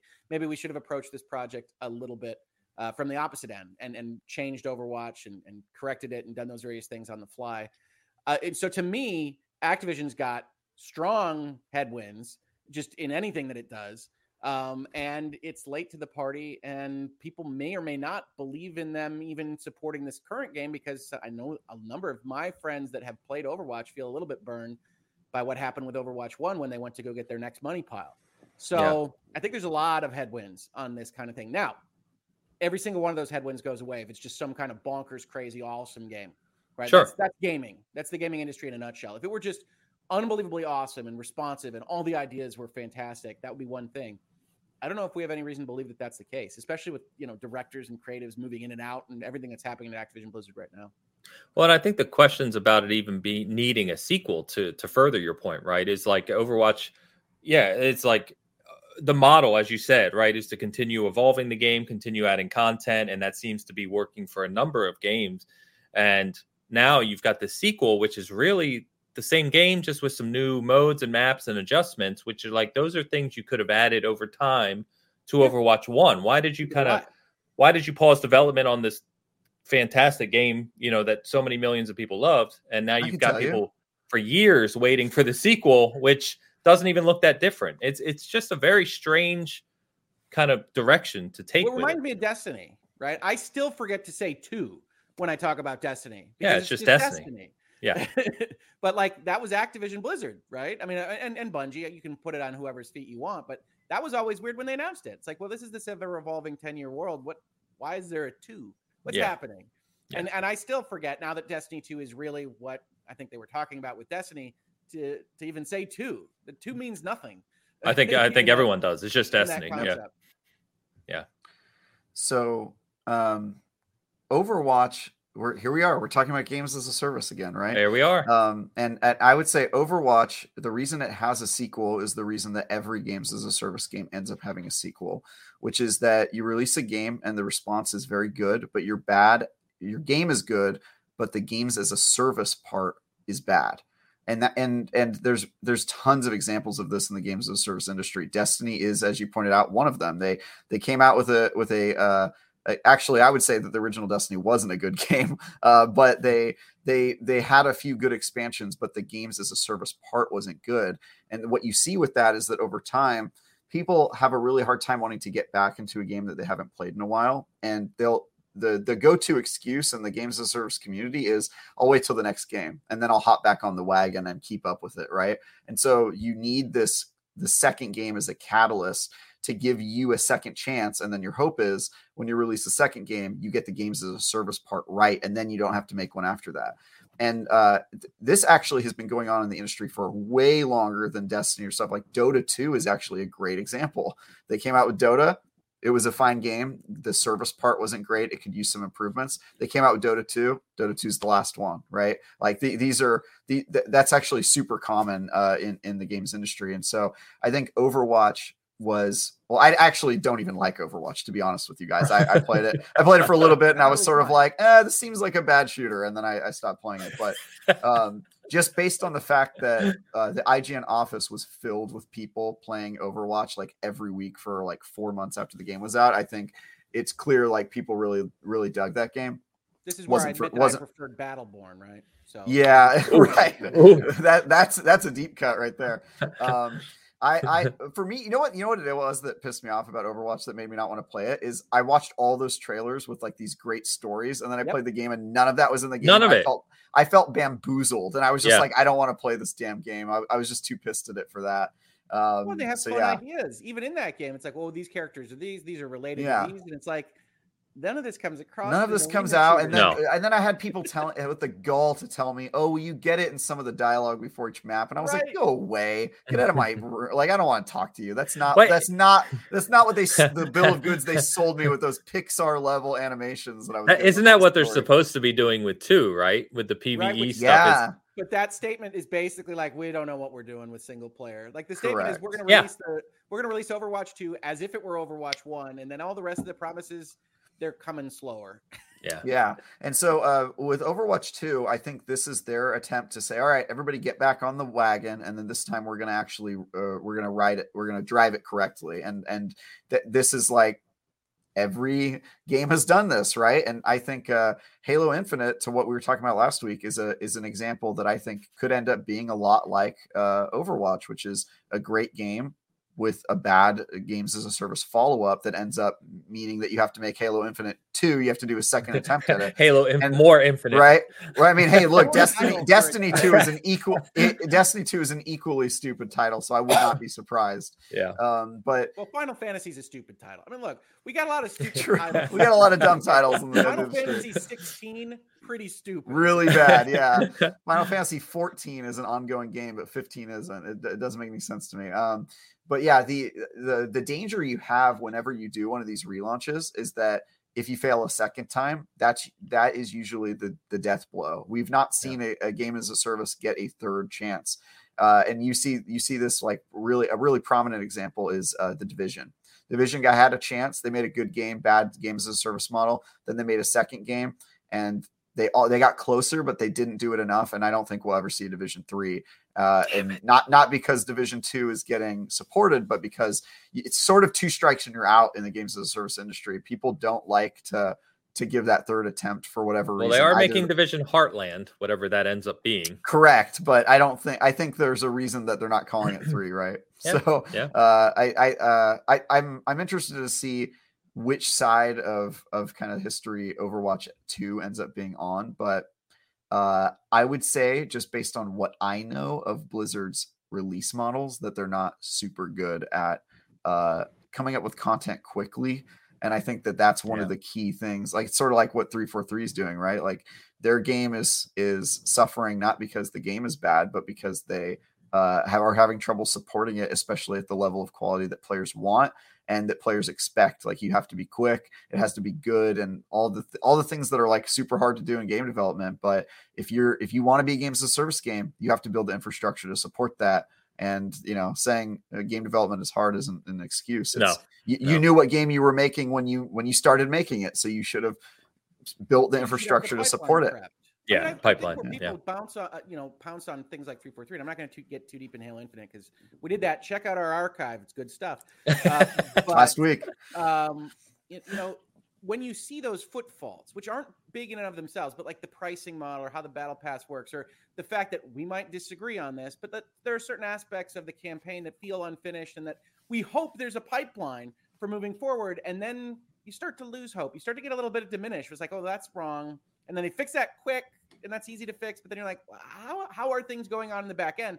That's where I think live services games like lose people is when you lose that faith. It's an article of faith that it's going to keep going and that it's going to improve, and that there are people looking at it and working on it. And you get to see the fruits of their labor on something like a reasonable time frame. You know, I, Halo Infinite only came out in December, so we're only now in March. But I personally would like to to be able to hear more. And you said don't give timelines, don't make promises. I agree with that. But the reason I had so much rejection of the statement last week is it sounded like still too opaque, still too weird for me to believe that like things are all okay and hunky dory back there. It's like every time you read an Avengers statement from Crystal Dynamics, it's like, dear God, what is what is that? what, what, what is I, yeah, that that that is you're you're totally right, Rick. Like the, the, that is a danger of games as a service is that on one hand you don't want to promise anything because I think it should. We've learned that it's a bad practice, right. but on the other hand, there are so many examples of games as a service games that say they're going to be supported and then don't. And Anthem is a great example of that. And oh, so God. there's uh, there's this there's yeah. this weird like you have to pick your bets and figure out like how much do you trust that it's actually going to be supported and all that stuff when you're making your decisions about games as a service, which is why I think a lot of them go free to play because that that way they can go, okay, well, it's a free game. There's kind of no promises. So yeah. yeah. you can only expect so much, and then that yeah, way it takes a little bit of the pressure off. And Game Pass certainly uh, is is uh, is something that can enable that as well. Um, but I I think uh, the important thing is that communication happens because with Anthem, no communication, uh, no communication is basically a sign that their plans to support the game may have changed yeah. completely. Halo Infinite just giving vague timelines, it just tells you they're going to support the game. It's just a matter of when that's going to apply. And you you have certain games just go off the grid, and that's when you know something is really well. And, and Halo, like to defend three four three a little here is sure. you know even over the past couple weeks, Joseph Staten has come out, uh, Junyszek, who's obviously their community manager, and others have said, you know, like they're communicating about their roadmap, right? There's no definitive sure. timelines yet, but they're saying, you know, we understand the roadmap. They spoke about the ranked matchmaking system this week. They're they're very communicative. So I think that's one positive. And uh, yeah, I just like if, to say if, that if you're communicating at all, I would put you in like the good actors. yeah, exactly, exactly. Because there's so many games as a service that just don't communicate at all, and like that's usually. And again, this is like a new standard, right? We don't expect uh, you know, uh, Forbidden uh, Forbidden West to communicate with us about how they're going to support their game because that's not part of their service. This yeah. is a specific problem with like games that give you that promise when you buy it, and uh, and and no any any communication, especially with 343 is actually really good because they talk about it every week, at least in some level. And uh, if I think if you're doing that, you're you're pretty damn uh, sure that there's going to be support. It's just a matter of when, and, uh, well, and, and that, we, that's and a very different problem than than wondering if your game is going to be supported at all when they told you that that was what's going to happen when the, when yeah. they sold you the game. Well, and, and Halo's spot in the Microsoft library is useful for that because they, it's it's too high a political cost to dump for sure. Master Chief. Of course. Yeah, you, you can't just abandon Halo Infinite. So there's a there's a high degree of confidence there, but like that's a real problem. Like people who bought Anthem were like, okay, you said you're going to support it when, and then they got no news, and then and then it never happened. Like, I think Anthem is the worst, and I and I think people probably still aren't holding EA's feet to the fire enough. Even though I, I agree, it's a joke because I Anthem agree. has Anthem has a full on roadmap that they release in the pre order period that they just ignore. Then they do 2.0 to get people invested, and then yep. they just cut its legs off. Yep. And it's like, uh, that's abhorrent. Like it was a was it was terrible. a running joke on this show for months and months. Every week we would talk about Anthem 2.0. Uh, and it's it always makes me sad because I loved Anthem. There was such a cool foundation there that they needed to build on. And 2.0, the 2.0 blueprint of what they were going to do was the right direction. And when they canceled it, it to your point, Rick, it was just like, what what are you doing? Like this, personnel, right? You this, saw this the is... personnel leave, and then you saw them drag the guy over into Dragon Age, and then they say, "Oh, Anthem 2.0 will be fine." I have a video. You can look it up where I say bullshit. There is no right. way that 2.0 yep. is surviving that change. And then they announced it like two minutes later. It was like the next week. Yeah, yeah. and um, I, I think that's uh Anthem like this is why like you can tell that 343 listen has been paying attention right? They've been doing their homework on this because they didn't make the roadmap. They and in fact they didn't even really advertise the game as a service part a ton. They just said our plan is to support this over time, which is exactly the messaging you want week, to do. Travis. I said it What's that? obviously a live service. I, I no, no. I the, it I think it was obviously a live service. Everything from the title to advertise it. they, didn't, they didn't advertise the plan really. They right, just said this is a game we want to support. That's a part but, where I'm still upset about. Okay, we're gonna go into three four three. Just one second here, which is uh-huh. that that I would love to know that they know that their campaign feels incomplete. Like I, I would love them to acknowledge that fact so that I at least knew that it was, you know, I, I, I, don't I don't think that I don't think that that that they would acknowledge that, and I don't think uh, most other people who played the campaign would would agree with that. We had well. this conversation yeah. last week. I, so again, again, it's like it, this this comes down to how whether or not you like Halo. But I the way I view it is they said here's a game that we think is good, and people agreed, and then they said and our plan is to support it, and people who bought the game largely knew that that was the plan. But, but it's not like they gave a roadmap. Or expectations or stuff like that and that's the anthem lesson. The anthem lesson is that if Absolutely. you're going to support your game you you say that you would like to support it and but you don't give specifics you don't make promises and you don't just create this weight of expectation that that then murders your game uh you know because you can't live up to it. That's but that's Travis, just the wrong I, way to do it. show you a bunch of reviews. I really can that say, well, you know, the campaign is the campaign, but we know they're going to support it and add on to it, and we look forward to what they're going to add to the campaign. Like, there's a bunch of reviews that give them the benefit of the doubt there. I would like to know that they know that that's a thing that they should be doing. That it's an expectation.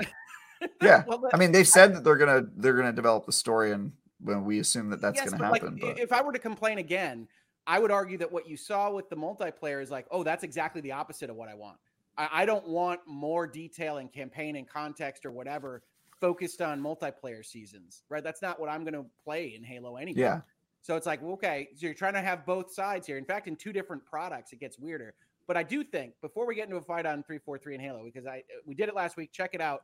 Um, I'm fully willing to acknowledge that 343 and Microsoft are nowhere near the level of vitriol that I have for EA and BioWare and how they handled Anthem. Yeah, yeah, it isn't Agreed. even close. And I, and I would say that they're actually in like the the top ten percentile of games as a service in general, just based on what we've seen so far in terms of their messaging and the the the moves they're making from like a expectations and game as a service model. Like they're following best practices. Yeah. And well, and to your I, point, I think, it's, it's only three months old. Like it's yeah. not like it's been out for a year. The thing is, Blizzard, with all the turmoil that's going on at Activision Blizzard, I have a really hard time feeling that they're going to be the best ambassadors after they've shown Overwatch 1 did not do a great job and they're not really used to the game as a service model with world of warcraft being the extremely notable exception probably one of the most successful game as a service games of all time but that i, I kind of put wow in just like a separate it doesn't make yeah. sense bucket it's like fully nintendo subscribed mmos are in a different bucket period I mean, they are yeah, for sure different skill set. But the models still uh they, they they there's a lot you can learn from one to the other. Oh, and i, I think uh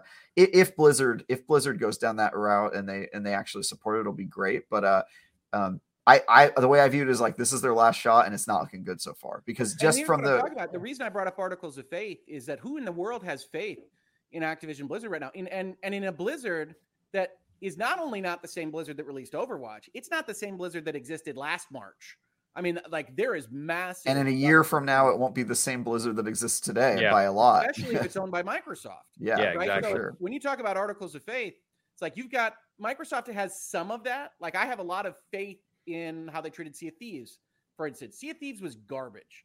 Um, it had a really cool scene when it, when it released. I, I, really liked it actually. But as it released, there was mm-hmm. nothing mm-hmm. in it. It was pretty bare. So cool Come on, you make, you make your bare. own fun. That was what I liked about okay, it. So yeah. they, they delivered a wonderful ocean. it was so good though. I, I, I, was one of those guys who like I got I got bit by Sea of Thieves at the beginning because it was like oh like you know me I like I like PvP so it was like oh I get to like go around and rob people like this is awesome and I like found my own fun and then you know they well, they added stuff on it now. But I think most people like it. Game probably, probably, in, yeah. In, in, any event, I I do have you know you, you get these kinds of goodwill, bad will feelings on these various things. Microsoft sticking with Sea of Thieves, seeing all of that pay off massively. Yeah, dude. Like, okay, one lesson Microsoft learned is uh, you can do what you did with Sea of Thieves. And so Stick that gives it. you hope with them yeah. as the as the parent. Says, okay, if something doesn't launch perfect, Mm-hmm. Let's Sea of Thieves this thing. Now that that's too naive. It doesn't always work, and it doesn't always have the right kind of ingredients for that. But I do have that certain amount of goodwill for. Okay, we've seen Microsoft take a yeah. game that uh, it's yeah. not talked about as heavily, but we've, we've also seen them State of Decay two is the same way. State of Decay two. Yeah, that game ha- that game has more players than people realize, and it's continually right? updated for free, and has been for a couple years now. I always found yeah, it, it too is. janky. I, I, it's just me. Oh, well, I know. I was like, I know. It's, it's a little too a little too fiddly. I but I mean, they've continually updated that game, and it just brings people back and back and back and back. Awesome. And, uh, yeah, yeah. I will say they've also they also have a track record of doing the opposite. Um, they released that uh, it was um, was it Ninja Theory that put out the? I uh, remember the, the silly arena game with Bleeding the battle. Edge. Bleeding, Bleeding Edge. Edge. Thank you. I was actually looking for it in my library while I was doing it. Yeah, yeah there it is. Bleeding Edge. Yeah. so that that's an example of a game where like you could tell almost at the beginning that they weren't like fully committed to it. it. They were kind of like waiting to see what the install base was, and I think it really comes down to budget. Like Sea of Thieves they had too much time and marketing dollars spent on that game to just like let what it else die. have But been doing? Yeah. Yeah, right, yeah, but, exactly. but but but Bleeding Edge, like that game, like they gave it It like was- a month, and then they were like, "All right, let's put it out to pasture." Like, Bleeding, Ed- Bleeding Edge was made by 14 people. yeah, Was was Ninja Theory was that was that released right after they bought them?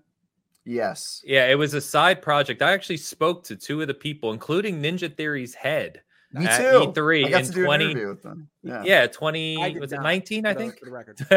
at 2019 and, and it was clear that it was made by 14 people it was a side project that they t- decided to turn into a full game and it actually had potential they okay. just they didn't do anything with it like when you first played that game it was like you had arenas and characters in combat there was nothing else in the game you know there was you know no what's funny? progression there was no there was like nothing else to do You know, it's funny when I interviewed the people on that team, the writing was on the wall as somebody who's like been or so close to games as a service. Because my first question for them was, if your team is just 14 people, how are you going to support the game? Like the games as a service have massive demand to like be updated and supported. And their answer to me was, well, like we said, we're a small team, but we're going to do our best. We're kind of just going to listen to the community Yep. and see Nope. what happens. And I and I was like, nope, this is going to die. Like that is not the correct answer. So the, Microsoft has has uh has has examples of both of like being a good ambassador and being like a really bad. I, I will as say that a project half undressed when you purchase a company uh, is not quite the same thing. I would blame entirely on them. Acquirers sure. often For sure. often Yeah, yeah, yeah. a little bit extra. Yeah. extra. That's fair. That's fair. Yeah. And I and I don't think even if they had an unlimited budget, they could have ramped the team fast enough to support the live Yeah. service model. In my opinion, you you really have to have the live service model as a concept when you start making the game. Like agreed it has to be it- built that way It has to be built in. late. You have to have a live service team. You have to have like all Yeah. these things. And if it's just like, oh, we, we made the game, and if people like it, then we'll add on to it. Like the the examples you can point to where that has been successful are infinitesimal, like so small. It's like it, it's like it's like I think an example is probably um um uh Among Us. That's a great example right? That was one made by a small team, not probably not meant to be. A, a, but th- the only reason that they got the exception is because COVID happened and their game blew up like during the the Zoom Well, it was era. three years old when it ha- when their Exactly. broadcast- and no one Exactly. no one was talking about it. Yeah, But it's crazy. also that's a much easier game to code for than something like an Anthem or you know, Yeah. uh, you know. yeah. Um, uh, by the way, let me get these super chats real quick Sure. because I, I missed one from Eric before he headed out, and uh, we've had a good conversation going here that I didn't want to interrupt. But Mr. Game Positive, this is all the way back in our Elden Ring joking about the messages. He said, "Gotta run. You're all a beautiful liar ahead." Uh, Sure. Another thing that you Which one of us is he talking about? Who's the lawyer liar? ahead. It's pronounced Uh, lawyer. Lawyer. lawyer ahead. Yeah, he's probably referring to Rick here. Let's be honest. But nice, nice. That's, Eric, uh, if you catch up on this later, thank you very much, man. Sorry we didn't we missed it uh, late there. And of course, Hassan in the house, our, my Anthem 2.0 brother, the five dollar super chat, just merely saying amazing. Anthem. Just Amazing. pour one see, pour one out. I could, I could put all the puns about Hogue, I will say, uh, for games as a service, you know who I think taught Microsoft the playbook Thank is uh, Minecraft. I think Mojang taught them it Uh, yeah, that could Yeah. make sense. because I think I think Sea of Thieves follows the Minecraft model really closely, and I think that that's probably going to be their their uh their guiding star going forward because I was Minecraft so is impressed by that because I could have easily seen even a Microsoft from a few years before that go, Jesus, I what we don't know. We don't know what this is that we released and whatever. Well, totally. I, I, mean, think don't Mojang is. I think knew. yeah. Microsoft I think and Rare have this interesting relationship because it's like I, I don't know that they know what is Sea of Thieves is that going to work out? And then what is this nature crap you're doing that you just went back to the beginning and you don't know what a game the game is? It's like we've got Rare as like the weird kid in the corner that's just doodling. Well, it, Uh, it ties figure it back to the the conversation you've pointed out, Rick, about kind of the the level of agency that Microsoft decides its studios are going to have, right? And it feels Yeah. like Like Rare Yeah, it's like Rare has just been like you said, they're the kid in the corner. It's like, okay, they've got their weird box of crayons with unique colors and they're doing their own thing. They're making And it's like- ships now. Yeah, Yeah. now they're now they're drawing pirate ships and there's some woman in uh, with a deer. We don't know what's happening. people it's give like, him people give them crap, but like Viva Pinata, man, has there ever been a more creative game? I love that game. series? I love such Viva a Pinata. such a good game. I remember Yeah. that game came out. It was like right around Halo Three, and all of a sudden my friends list went from Halo Three to people online playing Viva Pinata, and I was like, I looked it up, and I was like, what are these guys playing? This is insane. And then I was in a GameStop and I saw it used for eight dollars, and I was like, you know what? All my friends are playing. I'll buy it. And I went home and I lost my weekend to that game. Yeah, I was awesome game. obsessed with it. So Romance dance yeah. is one of my favorite euphemisms in gaming. Romance dance is a Oh the romance dance. with the little yeah, the little thing. Yeah, It's beautiful. Um, yeah, yeah. What a great game. Um, Real Radek pointed out Destruction All Stars is another service bomb that happened over on the PlayStation. I mean, that game Yeah. bombed right out of the gate, and PlayStation has no idea how to do games as No, they don't. That's, And that- that's why they bought Why Bungie. they buy Bungie? That's right, Yes. exactly. and, and that concerns me because they better get their act together when they bring Twisted Metal back. Because if they screw Twisted Metal up, there's going to be a problem. Twisted Metal's been screwed up many times. I'm sure it'll I- I survive it. Completely agree, but Yeah. There are, are are people like me who want to see a proper return for that game, and if they screw it up, there's going to Everyone be wants to see a proper return. It's just that the fans are sort of like they're- even they don't believe it will ever happen. They'll never get it right. combat So come back as a genre. How Yeah. could vehicle combat not work as a genre? Yeah, right? Like, come How on. is no one doing this? That's my Yes, point. Like, come on. yeah. Did you guys ever play that game? Uh, did you guys ever play that game Split Second on the 360 generation? Yes. That racing game? Yeah, that was Yeah. the Disney one. That was Super Disney was trying to underrated. They were gamers. So underrated. It was like it combined like racing with like over the top action and like kind of Apocalyptic, you know. uh, yeah, that's the one Oh, where so good. Like the stadium crumbles as you drive through it, right? Yes, Yeah, it was yeah, so yeah. cool. I I I I, I I'm with all you sorts guys. of I weird driving games I've enjoyed. I liked Stuntman. Those were so weird. I love yeah. that game too. Stuntman, Yeah, so game. underrated. Yeah. But uh, yeah, it's crazy to me. We we joked all the time. It's like you have Twisted Metal, you have these amazing characters, vehicle combat, and battle royal is big right now. Like, how are you not doing this? What is wrong with you guys? You guys you guys made a battle royale genre which is named after a movie about cars doing battle royale. Right. And you did make a car version. you made it 20 years Yeah. prior, like Yeah. to the genre exploding. Hey, like- but Forza did it. Forza Horizon actually does have a really cool battle royale mode. Oh, yeah, I've which played a lot of it. Yeah, It's great. It isn't bad. Yeah, yeah. I've played it. It's. But it's All not right. the same thing. There's no destruction. Right. There needs to It's a be a, race. destruction based car game. We're not Those there were yet. so fun back in the day. No doubt. Agreed. No doubt. Uh, so PlayStation, we'll jump over to there then. That's a good segue to their state of play we had this week. So we had a 20 minute state of play on Wednesday from PlayStation. Not awful. Not awful. Well, that's one way to put it. Um, not awful. Being optimistic. Give him his optimism. I, I, I, I screwed up your intro because I jumped in on it. But is, is your stance going to be awful? No, no, No. no, no, no, no. I, I'm actually, I'm actually usually relatively positive on these kind of little Okay. shows we get, um, because I think, I think we can all agree. Some people, of course, have their expectations way too high for these little side shows we get, and I, I'm always happy to just see new games in general. That said, You didn't announce Um, the PlayStation 6 at this 20 minute conference? Are you sure? One of these days, they're going to tell me. Yeah, one of these days. Fantasy projects. It's going to be great. One But of these that- days, I continue on Vigil. continue on vigil. um, there was there wasn't a lot here that interested me personally, but I know some people kind of enjoyed it. So we don't, we're not going to talk about all the games. Obviously, there's uh you know a Can we whole talk list about here. So Primal. We can talk about whatever game you want. Um, but we saw uh you know Trek to Yomi stood out, which I think has before. Obviously, the Turtles Cowabunga collection for the old guy, the season guys, you know, was cool. Forspoken was shown again, which also this week got delayed till October.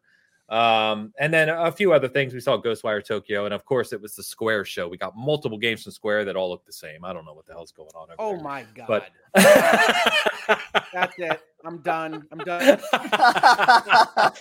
we got the logo. yes, The Hogo. The Hogo. I Let's said, I said, I said Hogue away so far. We went, only went the logo, but Yeah. um, but anyway, okay. So not not I a just- lot. I, I, I'm on your side with this one, Hogue. I, uh, I don't know what he's talking about. He just he doesn't like he doesn't like uh, Japanese RPGs. I don't think anymore. He's sort of No, he's fallen no, off the no, wagon. no. Hey, Elden Ring is a Japanese RPG. Um, oh boy, yeah, Hogue is gonna have problems with that. I- So I agree with you, and I'm surprised to hear that the the Japanese industry calls it JRPG. They're like, oh, it's a Yeah. modern JRPG, but Yeah. I uh, I I yeah.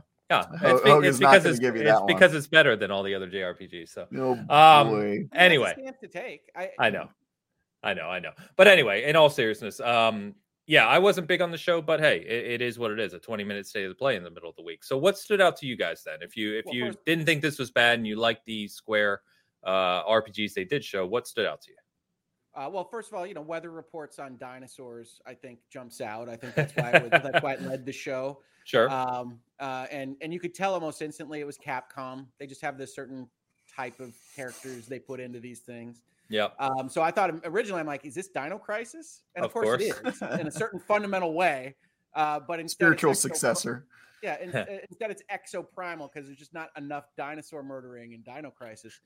Um, so I mean, I, to me, some of the fun stuff you get from Japanese publishers is how freaking goofy they are. Like the, the, the you think about the whiteboard uh, or the green light session for all right, so we got dinosaurs coming out of black holes. They're going to attack cities.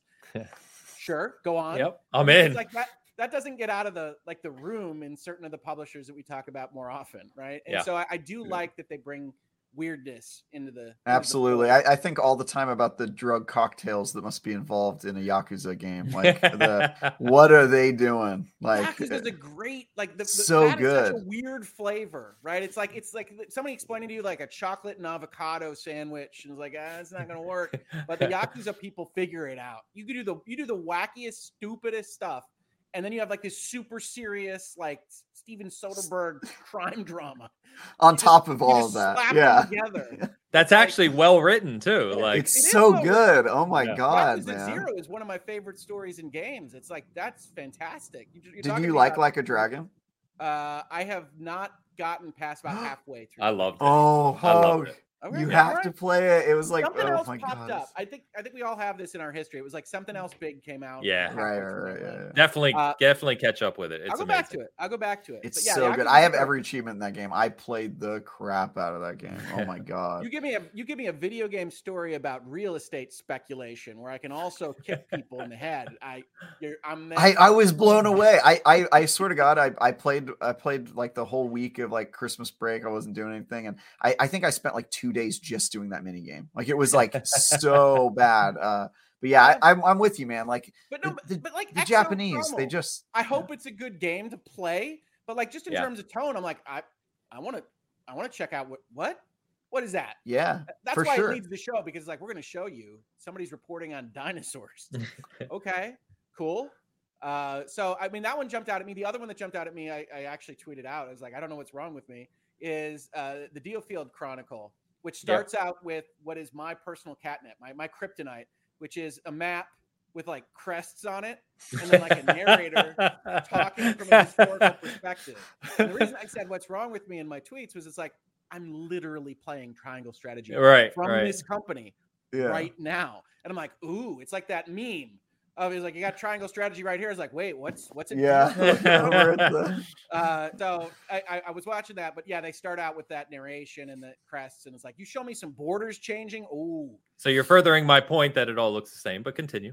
well, I, I mean, those come on. those particular types of trailing games, if they want to, if they want to say, hey, this is about politics, that's that's mostly how they do it. Um, is they, they do the they do the various things. It needs to also, if if I can interject just to help your point, Hogue, sure. if you if you're gonna if you're gonna criticize Hogue for liking two games, I'm not criticizing Wait, Ho. wait, wait, wait. If, if you're, you, you made a, you made a snide comment, I will c- count that as a criticism about Hogue liking Square. Two games made by the same developer that look similar. You just got done completing 200 hours on a new IP that looks This an true. awful lot like some of the other IPs that studios This come true. out. That Well, are more importantly, I think game. in trailer form, if you think back to like the teaser of Elden Ring and the teaser of Sekiro, for instance, it's like the same close-up pans of things that are inscrutable and and like one lines golden on the screen. Like it- it's, it's, I, I'm I'm having flashbacks from like trailers I looked at on like the eh, Microsoft I mean, Store. it- but but I mean like that's you're trying to convey this. It is what you think it is. Like that's the Ring teaser is like. You, you know what this is from logo. Oh Yeah. yes, you are right. Also, Yeah. the guy that did half of a Game of Thrones, uh, and then you know that's it, yeah okay. So they, they they have the similar kind of thing, and then they show some gameplay footage. I don't think anybody could confuse DioField Chronicle with how Triangle Strategy looks or, or plays sure. based on what we could see from that teaser. Uh, but yeah, I'm a sucker for what used to be like the Ivalice model of what Square Enix was putting out the Vagrant stories, the Final Fantasy Yes. Tactics, the kind of more mature politics based stories. Um, and so you throw one of those up, and I go, eh, all right, I'm listening. And so I like that one. I like Exoprimal. And again, I'm a big fan of Japanese publishers, so that's why you'll hear more from me maybe on this. Um, and Forspoken, God, I, I- want Forspoken to be great, but man, it, it never looks compelling to me. Thank ever. you. Yeah, me okay, neither. okay. I was Yeah, going to ask you guys place. because there's some people I know who are really hyped for this game, and every time I see it, I'm like, I don't know what you're looking at. I would like be I, happy to be pleasantly surprised. At the Me end too. Of the day. I, I Me mean, too. like that's that's what it's going to be because right now I'm like, you delayed it. I don't care. I, maybe it's to put stuff in your world. I don't know.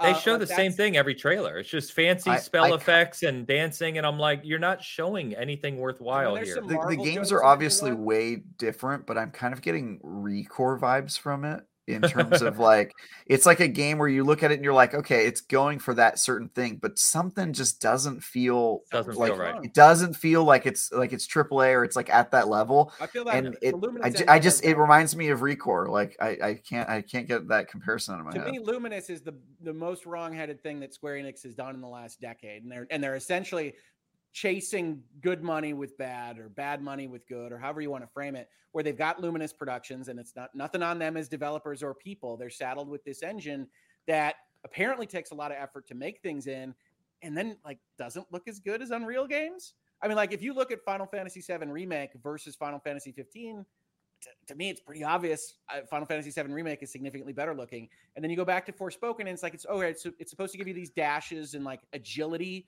in their engine and things, and it's like it doesn't look god awful. And the, I thought the spell trailer that wasn't a part of this that they put out the same day was better. That was a Game Informer exclusive. Sorry, Travis. Yeah. Uh, they scooped us. They often Right, do. right. I got that Forspoken cover for Yeah. a game that's now seven months out. Um, Yeah. And uh, yeah, so you see those trailers and you see, okay, so they're focused on, I don't know, whatever, alpha particles, cool elemental effects. It's like you still have to tell the story. And the world seems empty. And the thing I don't like about that trailer is like you've got some of those Marvel lines. You got the like, well, what do you feel about the world? It's like, well, everything's trying to eat me. I'm like, oh, oh.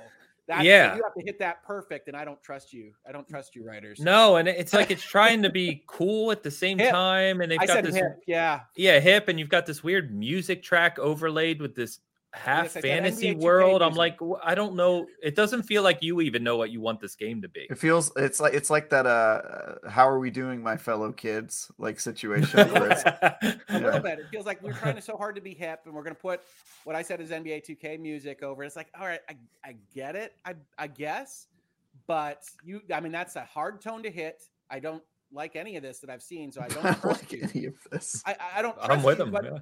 I could be happily surprised. I mean, I, I It's really Square could. Enix, right? It's It Square is. Enix. So I'll say this about Square Enix. They often do terrible showcases of games that end up being good. And Guardians of the Galaxy is an extremely good example of that.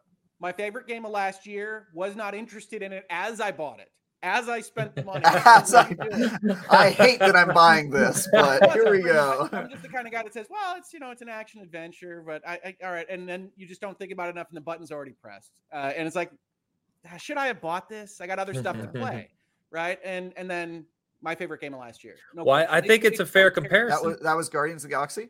Guardians of the Galaxy was my uh, game of the year It- last year. I really, really liked that game. I, not my game of the year, but for oh Yeah. man, it was such a good game. So- yeah. Do, again with Forspoken too, you got a new IP where Mhm. uh it, it could land, couldn't land, as we're talking about. I They've think now Amy Hennig's one of the writers. I generally trust. She her, is. like, She is. eh. but they've now moved it to the middle of October. Mhm. Again, they're putting it out in the heart of primetime big IP games. You could argue Um, that that's that's you know positive. You could argue Or- that they believe in it. Guardians well- of the Galaxy Guardians of the Galaxy did the same thing. Yeah, and Guardians had the same problem. i- Is October the prime time for big games after last year? Well, and that's a known IP. Guardians is a known IP and still failed. That's well, true. didn't fail, but sales wise, it. Then again, Square says anything under Because I know. Like to fails me, when Guardian comes out and you just came off of Avengers from Square Enix, and I know they're different teams, although GameSpot didn't know that when they were reporting on this. That I know they're different teams, but if you're looking, I'll always support a GameSpot slam. So I'm favor of that. I yeah. actually tweeted them because they said uh, they said Guardians of the Galaxy from Crystal Dynamics. I'm like, Oh no. no. Yeah. of, I think I tweeted, you're thinking of Aven- Avengers GameSpot. Yeah. oh my god. but- that is a pretty big two different mistake. companies uh, that, that that look the same from a branding perspective, right? I think Guardians got caught a little bit in oh, Square made that Avengers game. I'm I don't I don't want I don't want to play Guardians. And I know in my head I was thinking that I was like, how, eh. I was Uh, actually thinking of the Telltale Guardians game. I was like, oh, can a Guardians you game even was awful. work? Yeah, it was really bad. I was like, Eh, could it well, work? Marvel's Guardians of the Galaxy is on Game Pass right now. If you've got Game? Pass, It is. I'm not oh trying to sell God. subscriptions to people here, but if you've already got it, my game of the year, my favorite story of the year, my favorite musical score and soundtrack at the same time. I time. bought that soundtrack. Oh, Really you good. That's great. That's good stuff. Yeah. Um, and so go, do do check it out. It is enormously uh, underloved, and to their credit, some of the reasons why it's so awesome never made it into any of their marketing. Um, the way where the story So, goes, Maybe Forspoken. serious it is. Yeah, Huh? Maybe Forspoken. I'm just I'm saying. reserving for it to be. I'm going to buy this game, Square Enix JRPG. Okay, so I'm reserving for it to be a pleasant surprise. But And I can't wait for you to be unenthused when you click that purchase Every I'm getting get- time they show it, I don't love it. You know, there's a game in the PlayStation 2 era that reminds me of the same kind of concept. I think I might have already tweeted this out as well, called Primal, which is a girl remember from the modern era gets sucked into a fantasy world. She's escorted Yep. around by G'Kar from Babylon 5. Uh, it is it is fantastic. Um, and so if you're if you're thinking, hey, that sounds like an interesting concept, it's available on your PlayStation 4 or 5. It doesn't get any kind of upresing of any kind, so don't expect it. But you can go play Primal, um, and that's probably what I'm going to do instead of being super hyped about Forspoken. so Um, we'll but- we'll revisit this conversation in October then, uh, I'll, I'll, because I'll, I'll buy it. I'll, I'll definitely. yeah, yeah. Well, that's what I mean. Like, I'm not going to. I'll say that now. Um, but I I've gotten to the point. I don't know about you guys, but I've gotten to the point now where when I'm looking at games as they're being showcased or demoed or what have you, right? I've been gaming long enough and and followed the industry closely enough where I, I my instincts are usually on spot about upcoming games. Like you can tell when a game's going to land well, you can tell when it's not going to land well, and I'm usually right. Not always, of course, Yep. but usually.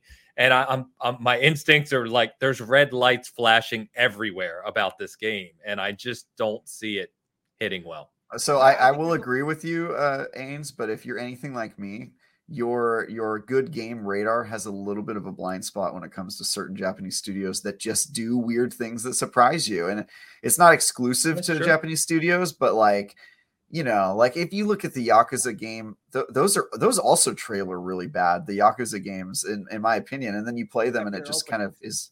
It's nothing you've ever expected. So I I just think. uh I don't know. I, I I give a little bit more like, eh, maybe they'll surprise me with with them because I feel the same way about.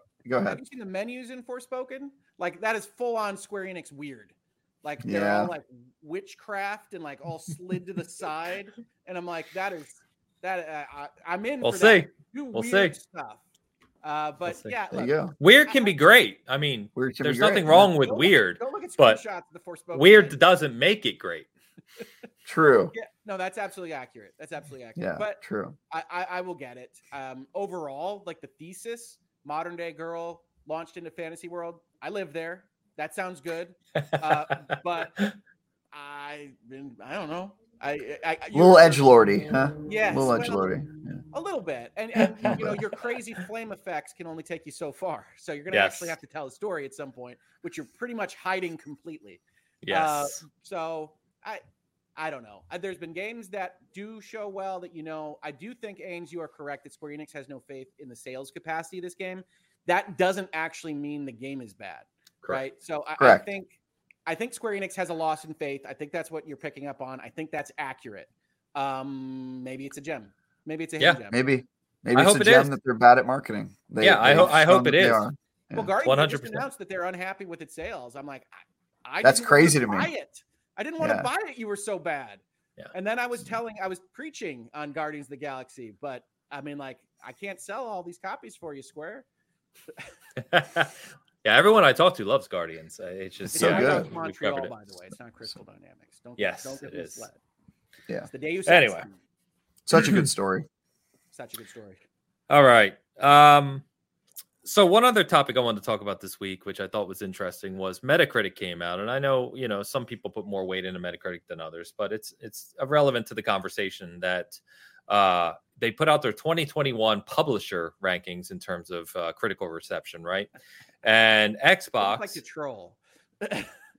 ooh, Metacritic, Yeah, they're just like, Yeah. oh, oh, this is an interesting result here. Oh, 100%. internet piece. I honestly think it's One hundred percent. I honestly think it's because they don't understand the industry. Like they're good at doing the aggregate thing, but they like put out these stats sometimes and they, they have no idea what like minefield they're stepping into. They're just like, Yes. oh, here's here's some stats we had our BI team pull from the you know dashboards, and then and then uh, the community's just like, wait, what? Like, yeah, Just give it's- some it's- numbers. Why are you people eating each other? What? Yeah. Yeah, we just showed you data. You know? and we're getting we're getting millions of hits on this for some reason. Yeah. Yeah, uh-huh. we should do this more often. Yeah, exactly. So, uh, but it, it was significant in a, in a sense that um, Microsoft, which of course is Xbox, um, you know, received the highest kind of aggregate score of their games published in 2021.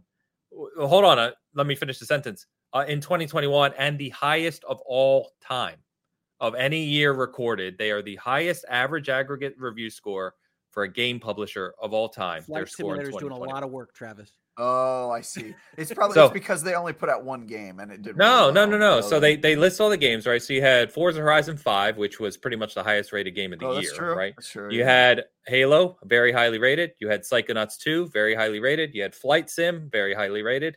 Um, so they're they're core games that they put out, and there's others. Uh, Age of Empires 4, very highly rated. Oh yeah, that. I still I still haven't finished that one. That's really So- good game. So long story short, and I don't have the picture in front of me. I have it uploaded on the computer, but their aggregate mm-hmm. score was something like 87, and second place was Sony at like Oh, 82. God. At like it- 82. Yeah, it was like 81. It was like, Yeah. There was, there was like a a huge drop off, and then Nintendo was uh, like Wow, I, I already know what I already know what this is gonna spark on the internet without. Oh, it already is. It already is. Oh boy. It already is, and, and that's Oh, not what I want to have the conversation here because I don't I don't care about that conversation. But the question I have is, we know for years over the course of the Xbox One generation, which we've all talked about too much, that Xbox was having trouble publishing quality games. You know, they'd get one once in a while, but they'd release games here and there that just were middle of the road, mediocre, okay, average, what have you, right? Last year, and we talked about it previously, was a tremendous year for Xbox Game Studios. Their games, like we just covered, were very well received and they were excellent games.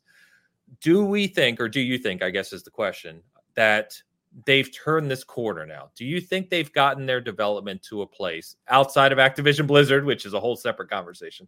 But do you think that their internal studios, the ones we've been talking about for years now, that are bringing up the upcoming games like Starfield, Redfall, Avowed, Fable, Perfect Dark, all these titles we're waiting for, do you think they know how to deliver those games in a quality AAA capacity regularly now? Have they gotten over that hump?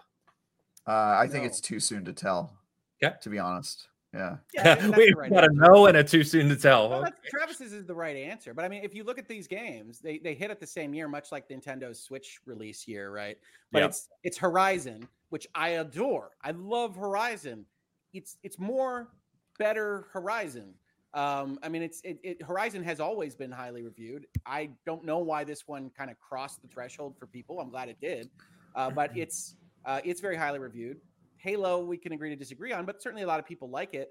Um, and then it's you know, Flight Sim was always going to get a high score because it's Flight Sim. It didn't have to though. So I, I don't like the hand waving. People do this a lot with like certain games. It's like, oh, the, the- they made this masterpiece level game. Yeah, but we kind of knew it was going to be masterpiece, so let's just skip over that. I don't know. That, see, to me, Flight Simulator as a design is resources, and they can throw Azure at it. They can throw all this money at it. That it's really not comparable to anybody making a flight simulator on. When I hand wave there, it's if you're going to put the money into it, you're going to get that score. It's going to have a it's going to have a certain heightened floor because you're the only ones that even do. You're this, saying because it doesn't have any creative part to it, it just Maybe. is about the I mean, tech. I, am not a flight sim. I'm not flight simulators designated audience, so I might be.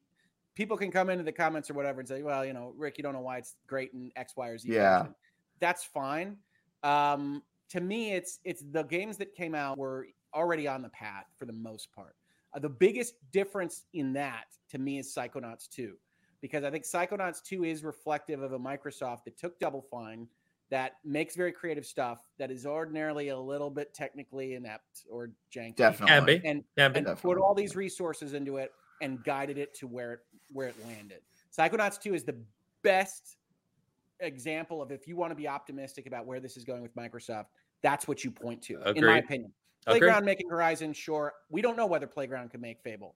I, I, I would like to think they are. They can. Oh, for sure. I think they but definitely. it's a can. completely different genre and a completely different skill set in certain important ways. So I think Playground can do it. I have a lot of faith in that company, but it's not what they've been making. So it'll be more special to me if they hit that 88, 90 with a brand new Fable title. Then we got Sure. Horizon. We we got it down. I don't want to disparage them or, or discount their efforts, but Horizon Five, Horizon Four, right? I mean, it's it's Horizon, um, and so I think in this particular instance, Microsoft hit a timing uh, situation more than, hey, we're going to get these 34 developers completely right. Because I do still worry that their main premise is we're going to be hands off. We want people to have their independence, and we don't know what it looks like for Microsoft to run 34 companies. Yeah. Oh, and and a good uh, just real quick, Travis, before you comment is uh, don't forget too. Ar pointed out that Deathloop technically is an Xbox studio as well with Bethesda now. You know, so Yeah. uh, Deathloop was again but, technically but, but, last but year. Bethesda did publish that game on PlayStation. They did. They Yeah, did. so it's so that Yes. wouldn't be counted in Xbox's credit Metacritic. score. No, but we're the, Yeah. we're we're being theoretical about know. the future of how they deliver games, right? but, but I mean, I, I think his He question was it in the specifically about the Metacritic. Uh, oh, does it fall? yeah, No, no, no, no. Xbox yeah, did not it's publish Bethesda. that. Yeah. Correct. Correct. Yep. Um, So it, it was just a just an open question because I, I I tend to agree with you guys that they had a fantastic year. Rick, to your point, there's some caveats there between Oh. Horizon. I'm glad the games exist. Of course, of course, but I mean, there's caveats to the. You know, Horizon was a formula. We we we generally knew what to expect with Horizon, even though it it was my highest rated game of the year and Horizon incredible. 5 But fantastic. But Yeah. Horizon Flight Simulator and Age of Empires are the next one of those. they're known quantities. To your point. True, but uh, yeah, Age Age of Empire had a a different uh, team. It had been a while, and they were they had a very very different setup from what they do. Forza Horizon was making their first game uh, as part of the Microsoft umbrella that, since the official acquisition, and uh, Flight Simulator had also taken an extremely long hiatus, had a different uh, team involved around it. I just I th- I think give them credit for credits due for last year, but I would say as as it goes. I think we can all agree that 2021 for Microsoft is an outlier. Like, just if you look at their Metacritic It has for been, years yes. past, It it is for sure an outlier, which is why it's their, you know, you said highest rated of all time, right? For for one year, it's uh, I think it is an outlier for them. And until you can see it's a trend or it's a consistent thing, I, I think it's just too early to say like this is a sign of things to come. It, it could just be that. It could just be a, a you know perfect storm. Every the Well- stars aligned and they had all these games that came out and they were good. hit, right? I mean, Yeah. Halo's timing was not supposed to be Halo's timing. That clearly True. was a struggle. Yeah, that too. Um, also, I did want to point out Horizon, uh, Forza Horizon 4 was the first after the Playground purchase. was it? It was. Yeah, they got bought in 2018. It was. Okay. Yeah. Right. They were obviously already making it, but it got Right, released Right. Right. after So then the this would be the first. This would be the first game that was fully developed under Microsoft. That makes Yeah. sense. Okay. Yeah. Yeah, it does, so yeah. Playground was working on 4 when they got bought. Yeah. So, God, but it, feel- it feels like that acquisition was so. Oh, right, because the Forza games came out hell close to each other back to back. I forgot about that. Yeah, they alternated years. It was like the Call of Duty model, right? Yeah. yeah. yeah, yeah, because Forza Motorsport Seven was 2017, and then Horizon Four was 2018, right after. We still don't Like- have Forza Horizon 8 or Forza Motorsport 8, do we? Yeah. No, no, that, that that that's a That's got to be this year, right? Like, they're there's no rebuilding that. I mean, like the people I've talked to have played that. Like the, there's there's entirely multiple new engines that they're building for that game from the ground up. Like that is a complete reboot of what Forza Motorsport is. Yeah. Yeah. We'll probably Which get is a good. uh, E E3 ish time frame. That's usually their move. They announce it. Yeah. Yep. Yeah, Yep, that's yep, what happened yep. with the Horizons. I mean, we saw Yeah. Mexico because they did that. They did still one of more stunning moments in E3, which is where they have what looks like a photo of Mexico or like a Yeah. stream. Amazing. And then the cars come through. It's like, Yeah. that's that's pretty good, guys. Pretty good move. yeah, yeah, yeah, move. yeah. That was good. It's, it's better than lowering a car from the ceiling. Uh, Yes, that's yes, their- That was their old move. Yeah. Yeah, Oh. that is true. Which Yeah. car would you see? Uh-huh. Um, uh, we got a super chat here from J- Jacob Novik from Swedish Krona, 20 Krona. Thank you, Jacob. Uh, for all three of us, Call of Duty every three years or one live service Call of Duty? I guess he's asking what would be our preference. Yeah. there's financial analysts going over all of that right now.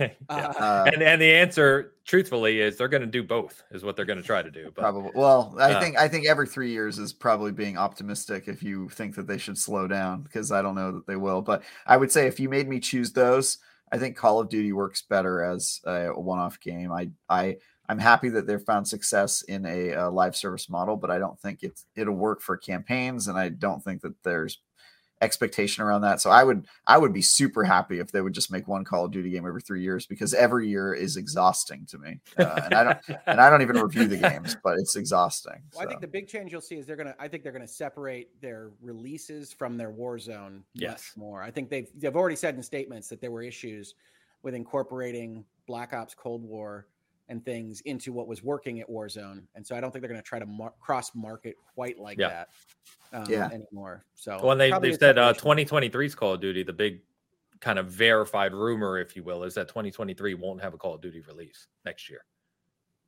So they're already moving seemingly to uh, a more staggered release. But uh, I'm with you, Travis. They're not. I- they're not in charge long term, depending. So we'll I- see. that- Yeah. that's true too. Well, they might true. they might have to make one. yeah. but yeah, my preference would be to your point. I agree with Travis. I, I like I liked Call of Duty more when they took more time to make them unique, and when you bought it, it was kind of a package thing. Like you knew what you were you were getting a decent campaign, a newer type of multiplayer suite. Even though Call of Duty feels like Call of Duty, I, I prefer that personally.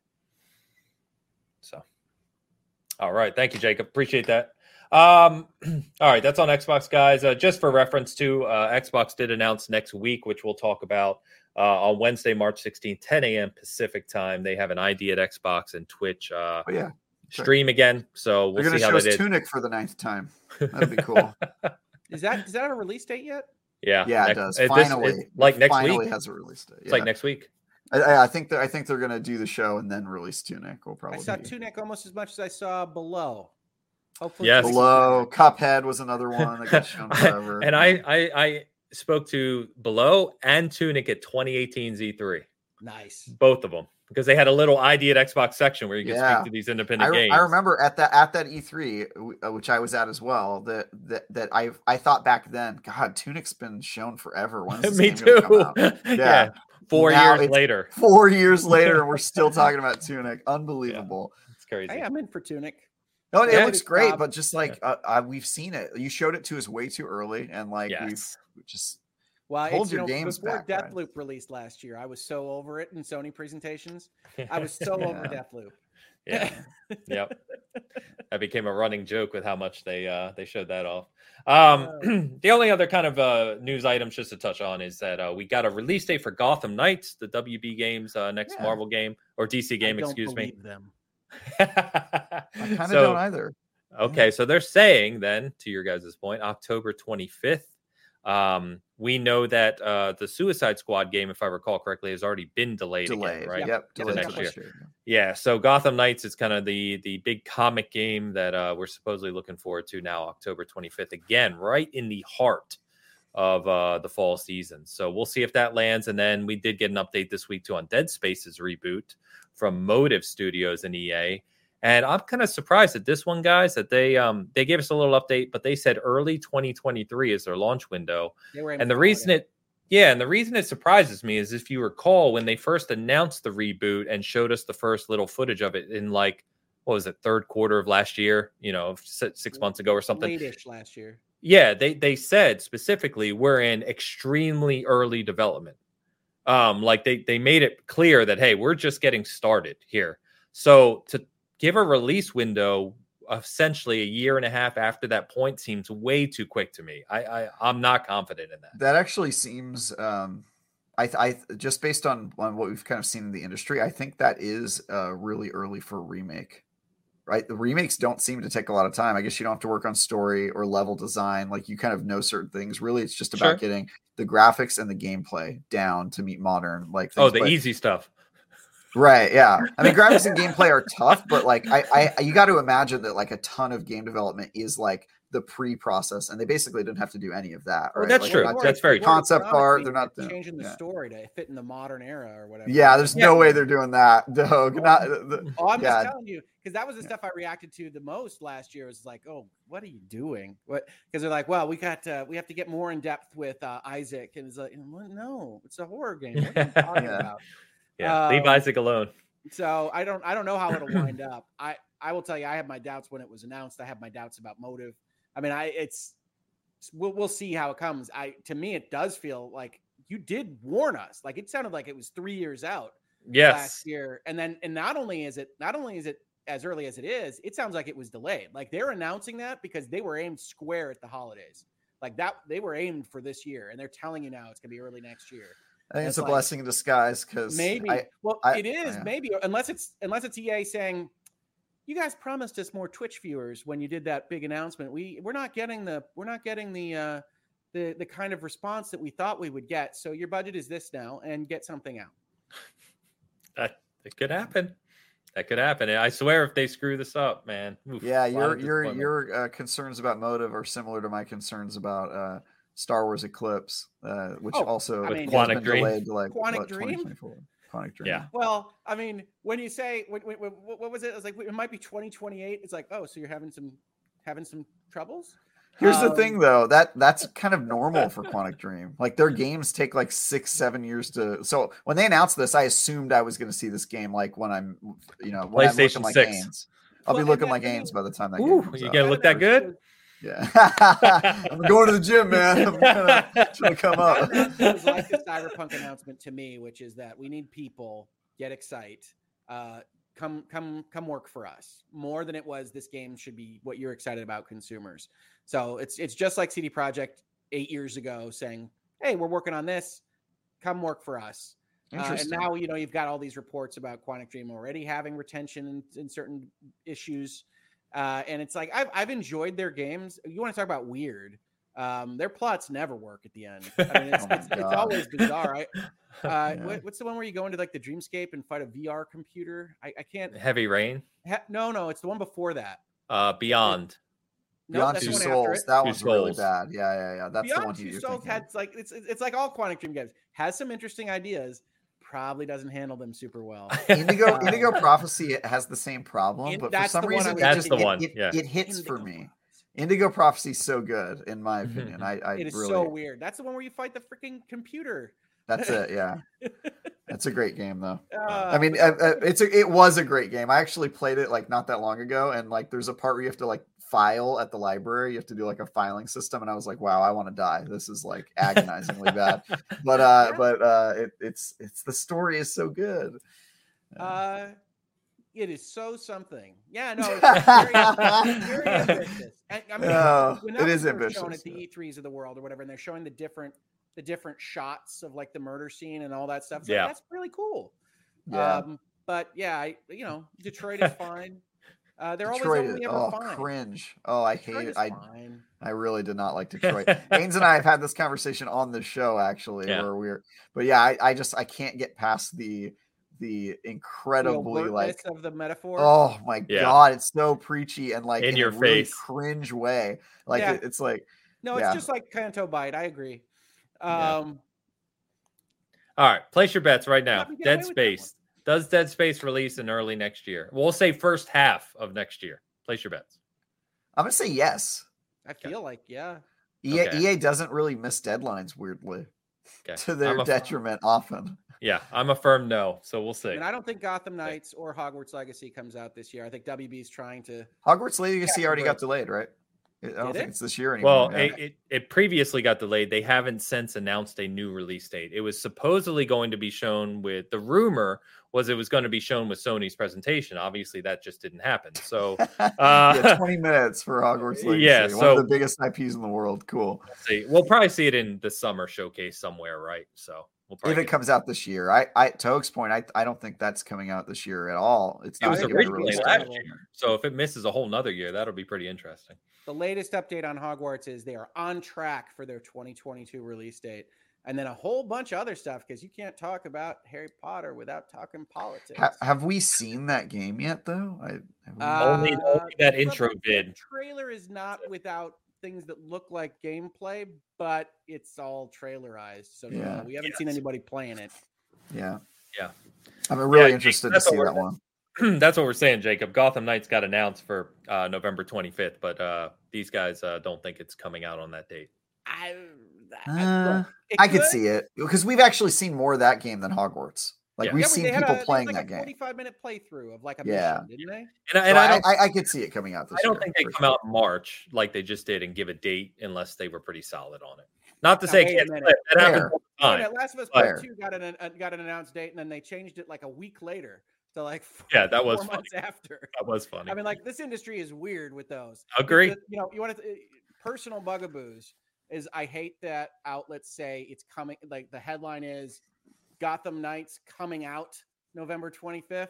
It's like, oh no, we have too much experience with this, guys. It's announced to come out November 25th.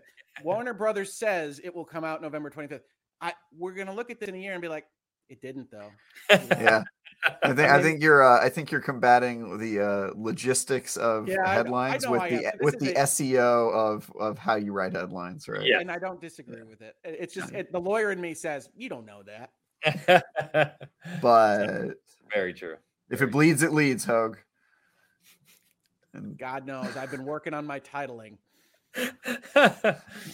oh man. All right. Let's go ahead and wrap it up, guys. Uh chat, you've been awesome today. Thanks for hanging out with us. Um, got a lot going on in the uh in the SG realm. So uh thank you for everyone who's checked out my conversation with Colin Moriarty.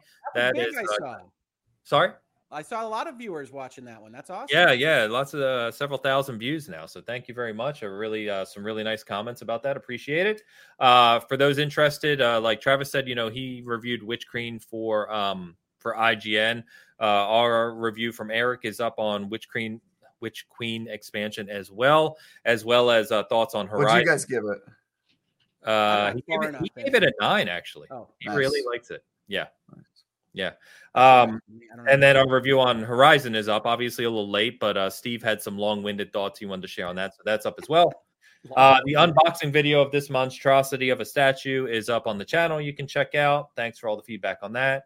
Uh, this week, I'll also put up just a little quirky thing. I actually interviewed the COO of Atari about their VCS project two weeks ago. That was a patron exclusive that'll go for everyone this week. So you can check nice. that out if you're interested in that, you know, mini PC.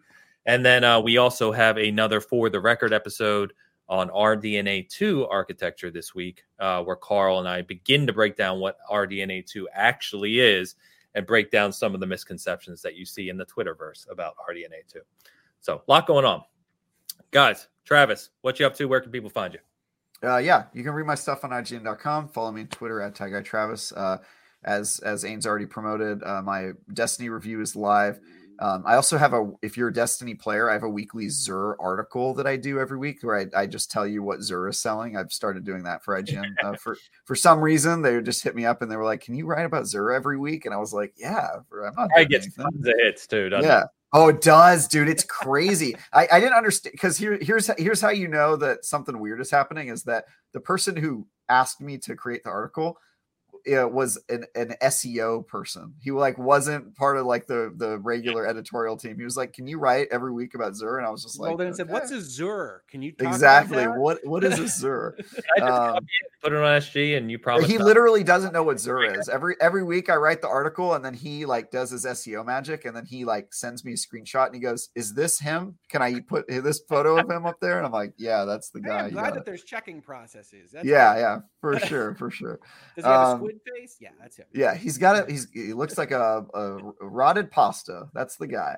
Um, yeah. So uh, yeah, you, you can you can do my stuff there. Obviously, I do this show. I do a Destiny show on Thursdays that you probably know about called The Last Word, and uh, yeah, hopefully, hopefully, I'm going to be doing a, an IGN uh, podcast here pretty soon. Um, Fireteam Chat will be, be coming back for uh, a Witch Queen special. We've been planning that for a while really hard to plan with all the different people and the different schedules, especially since uh, the host is a, a new father, and and I'm sure the, the other two people in this room know much better than I what that means. Uh, uh, so yeah, that, that's going on.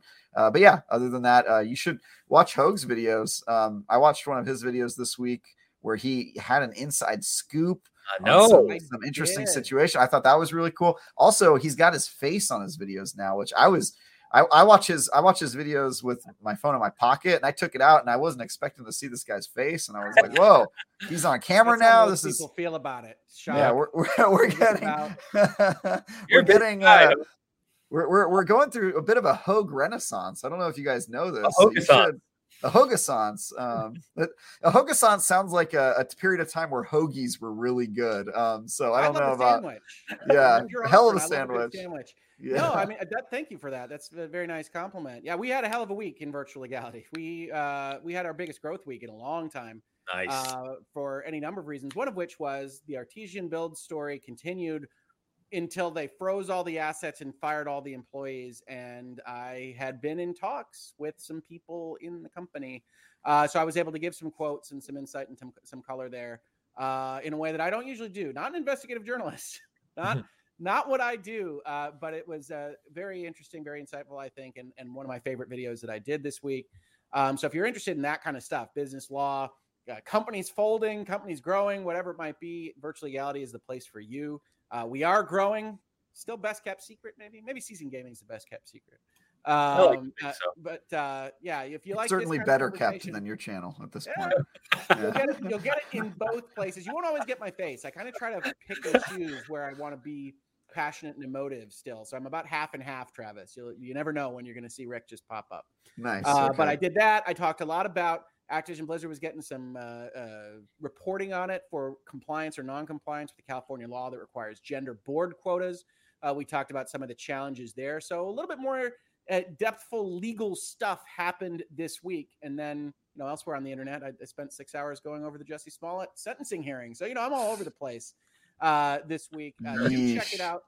no, I can't. I can't look at that. That's uh, I got to look away from that situation. Yeah, I don't blame you. At Hoeglaw on Twitter, youtube.com slash Hoeglaw, virtual legality. Uh, yeah, I'm very, uh, you know, we hit 5 million views on that channel for the first time. I, I, think you can only hit a view count for the first time. Uh, but I'm, I, without trying to sound arrogant, I'm pretty proud about that. So I think very, very cool. Come check us out. And I will definitely be on the next Seasoned Gaming bitcast because this t- this is more fun than a lot of the stuff that I talk about every day. Certainly in the in the in the law firm side of things. So I very much right. appreciate the invite and as always, this is cool. Awesome. Thank you guys. Chat again. You've been awesome. Thank you very much. Anyone listening to this later, you know we appreciate you. So thanks for tuning in. As always, we'll be back in our normal foursome next week. Dan will be back, and uh, we'll see what happens this week that we get to talk about next week. So, as always, thanks for tuning in to Bitcast, your weekly gaming show covering all things Xbox, PlayStation, Nintendo, and PC with industry and technical insight. Until next week.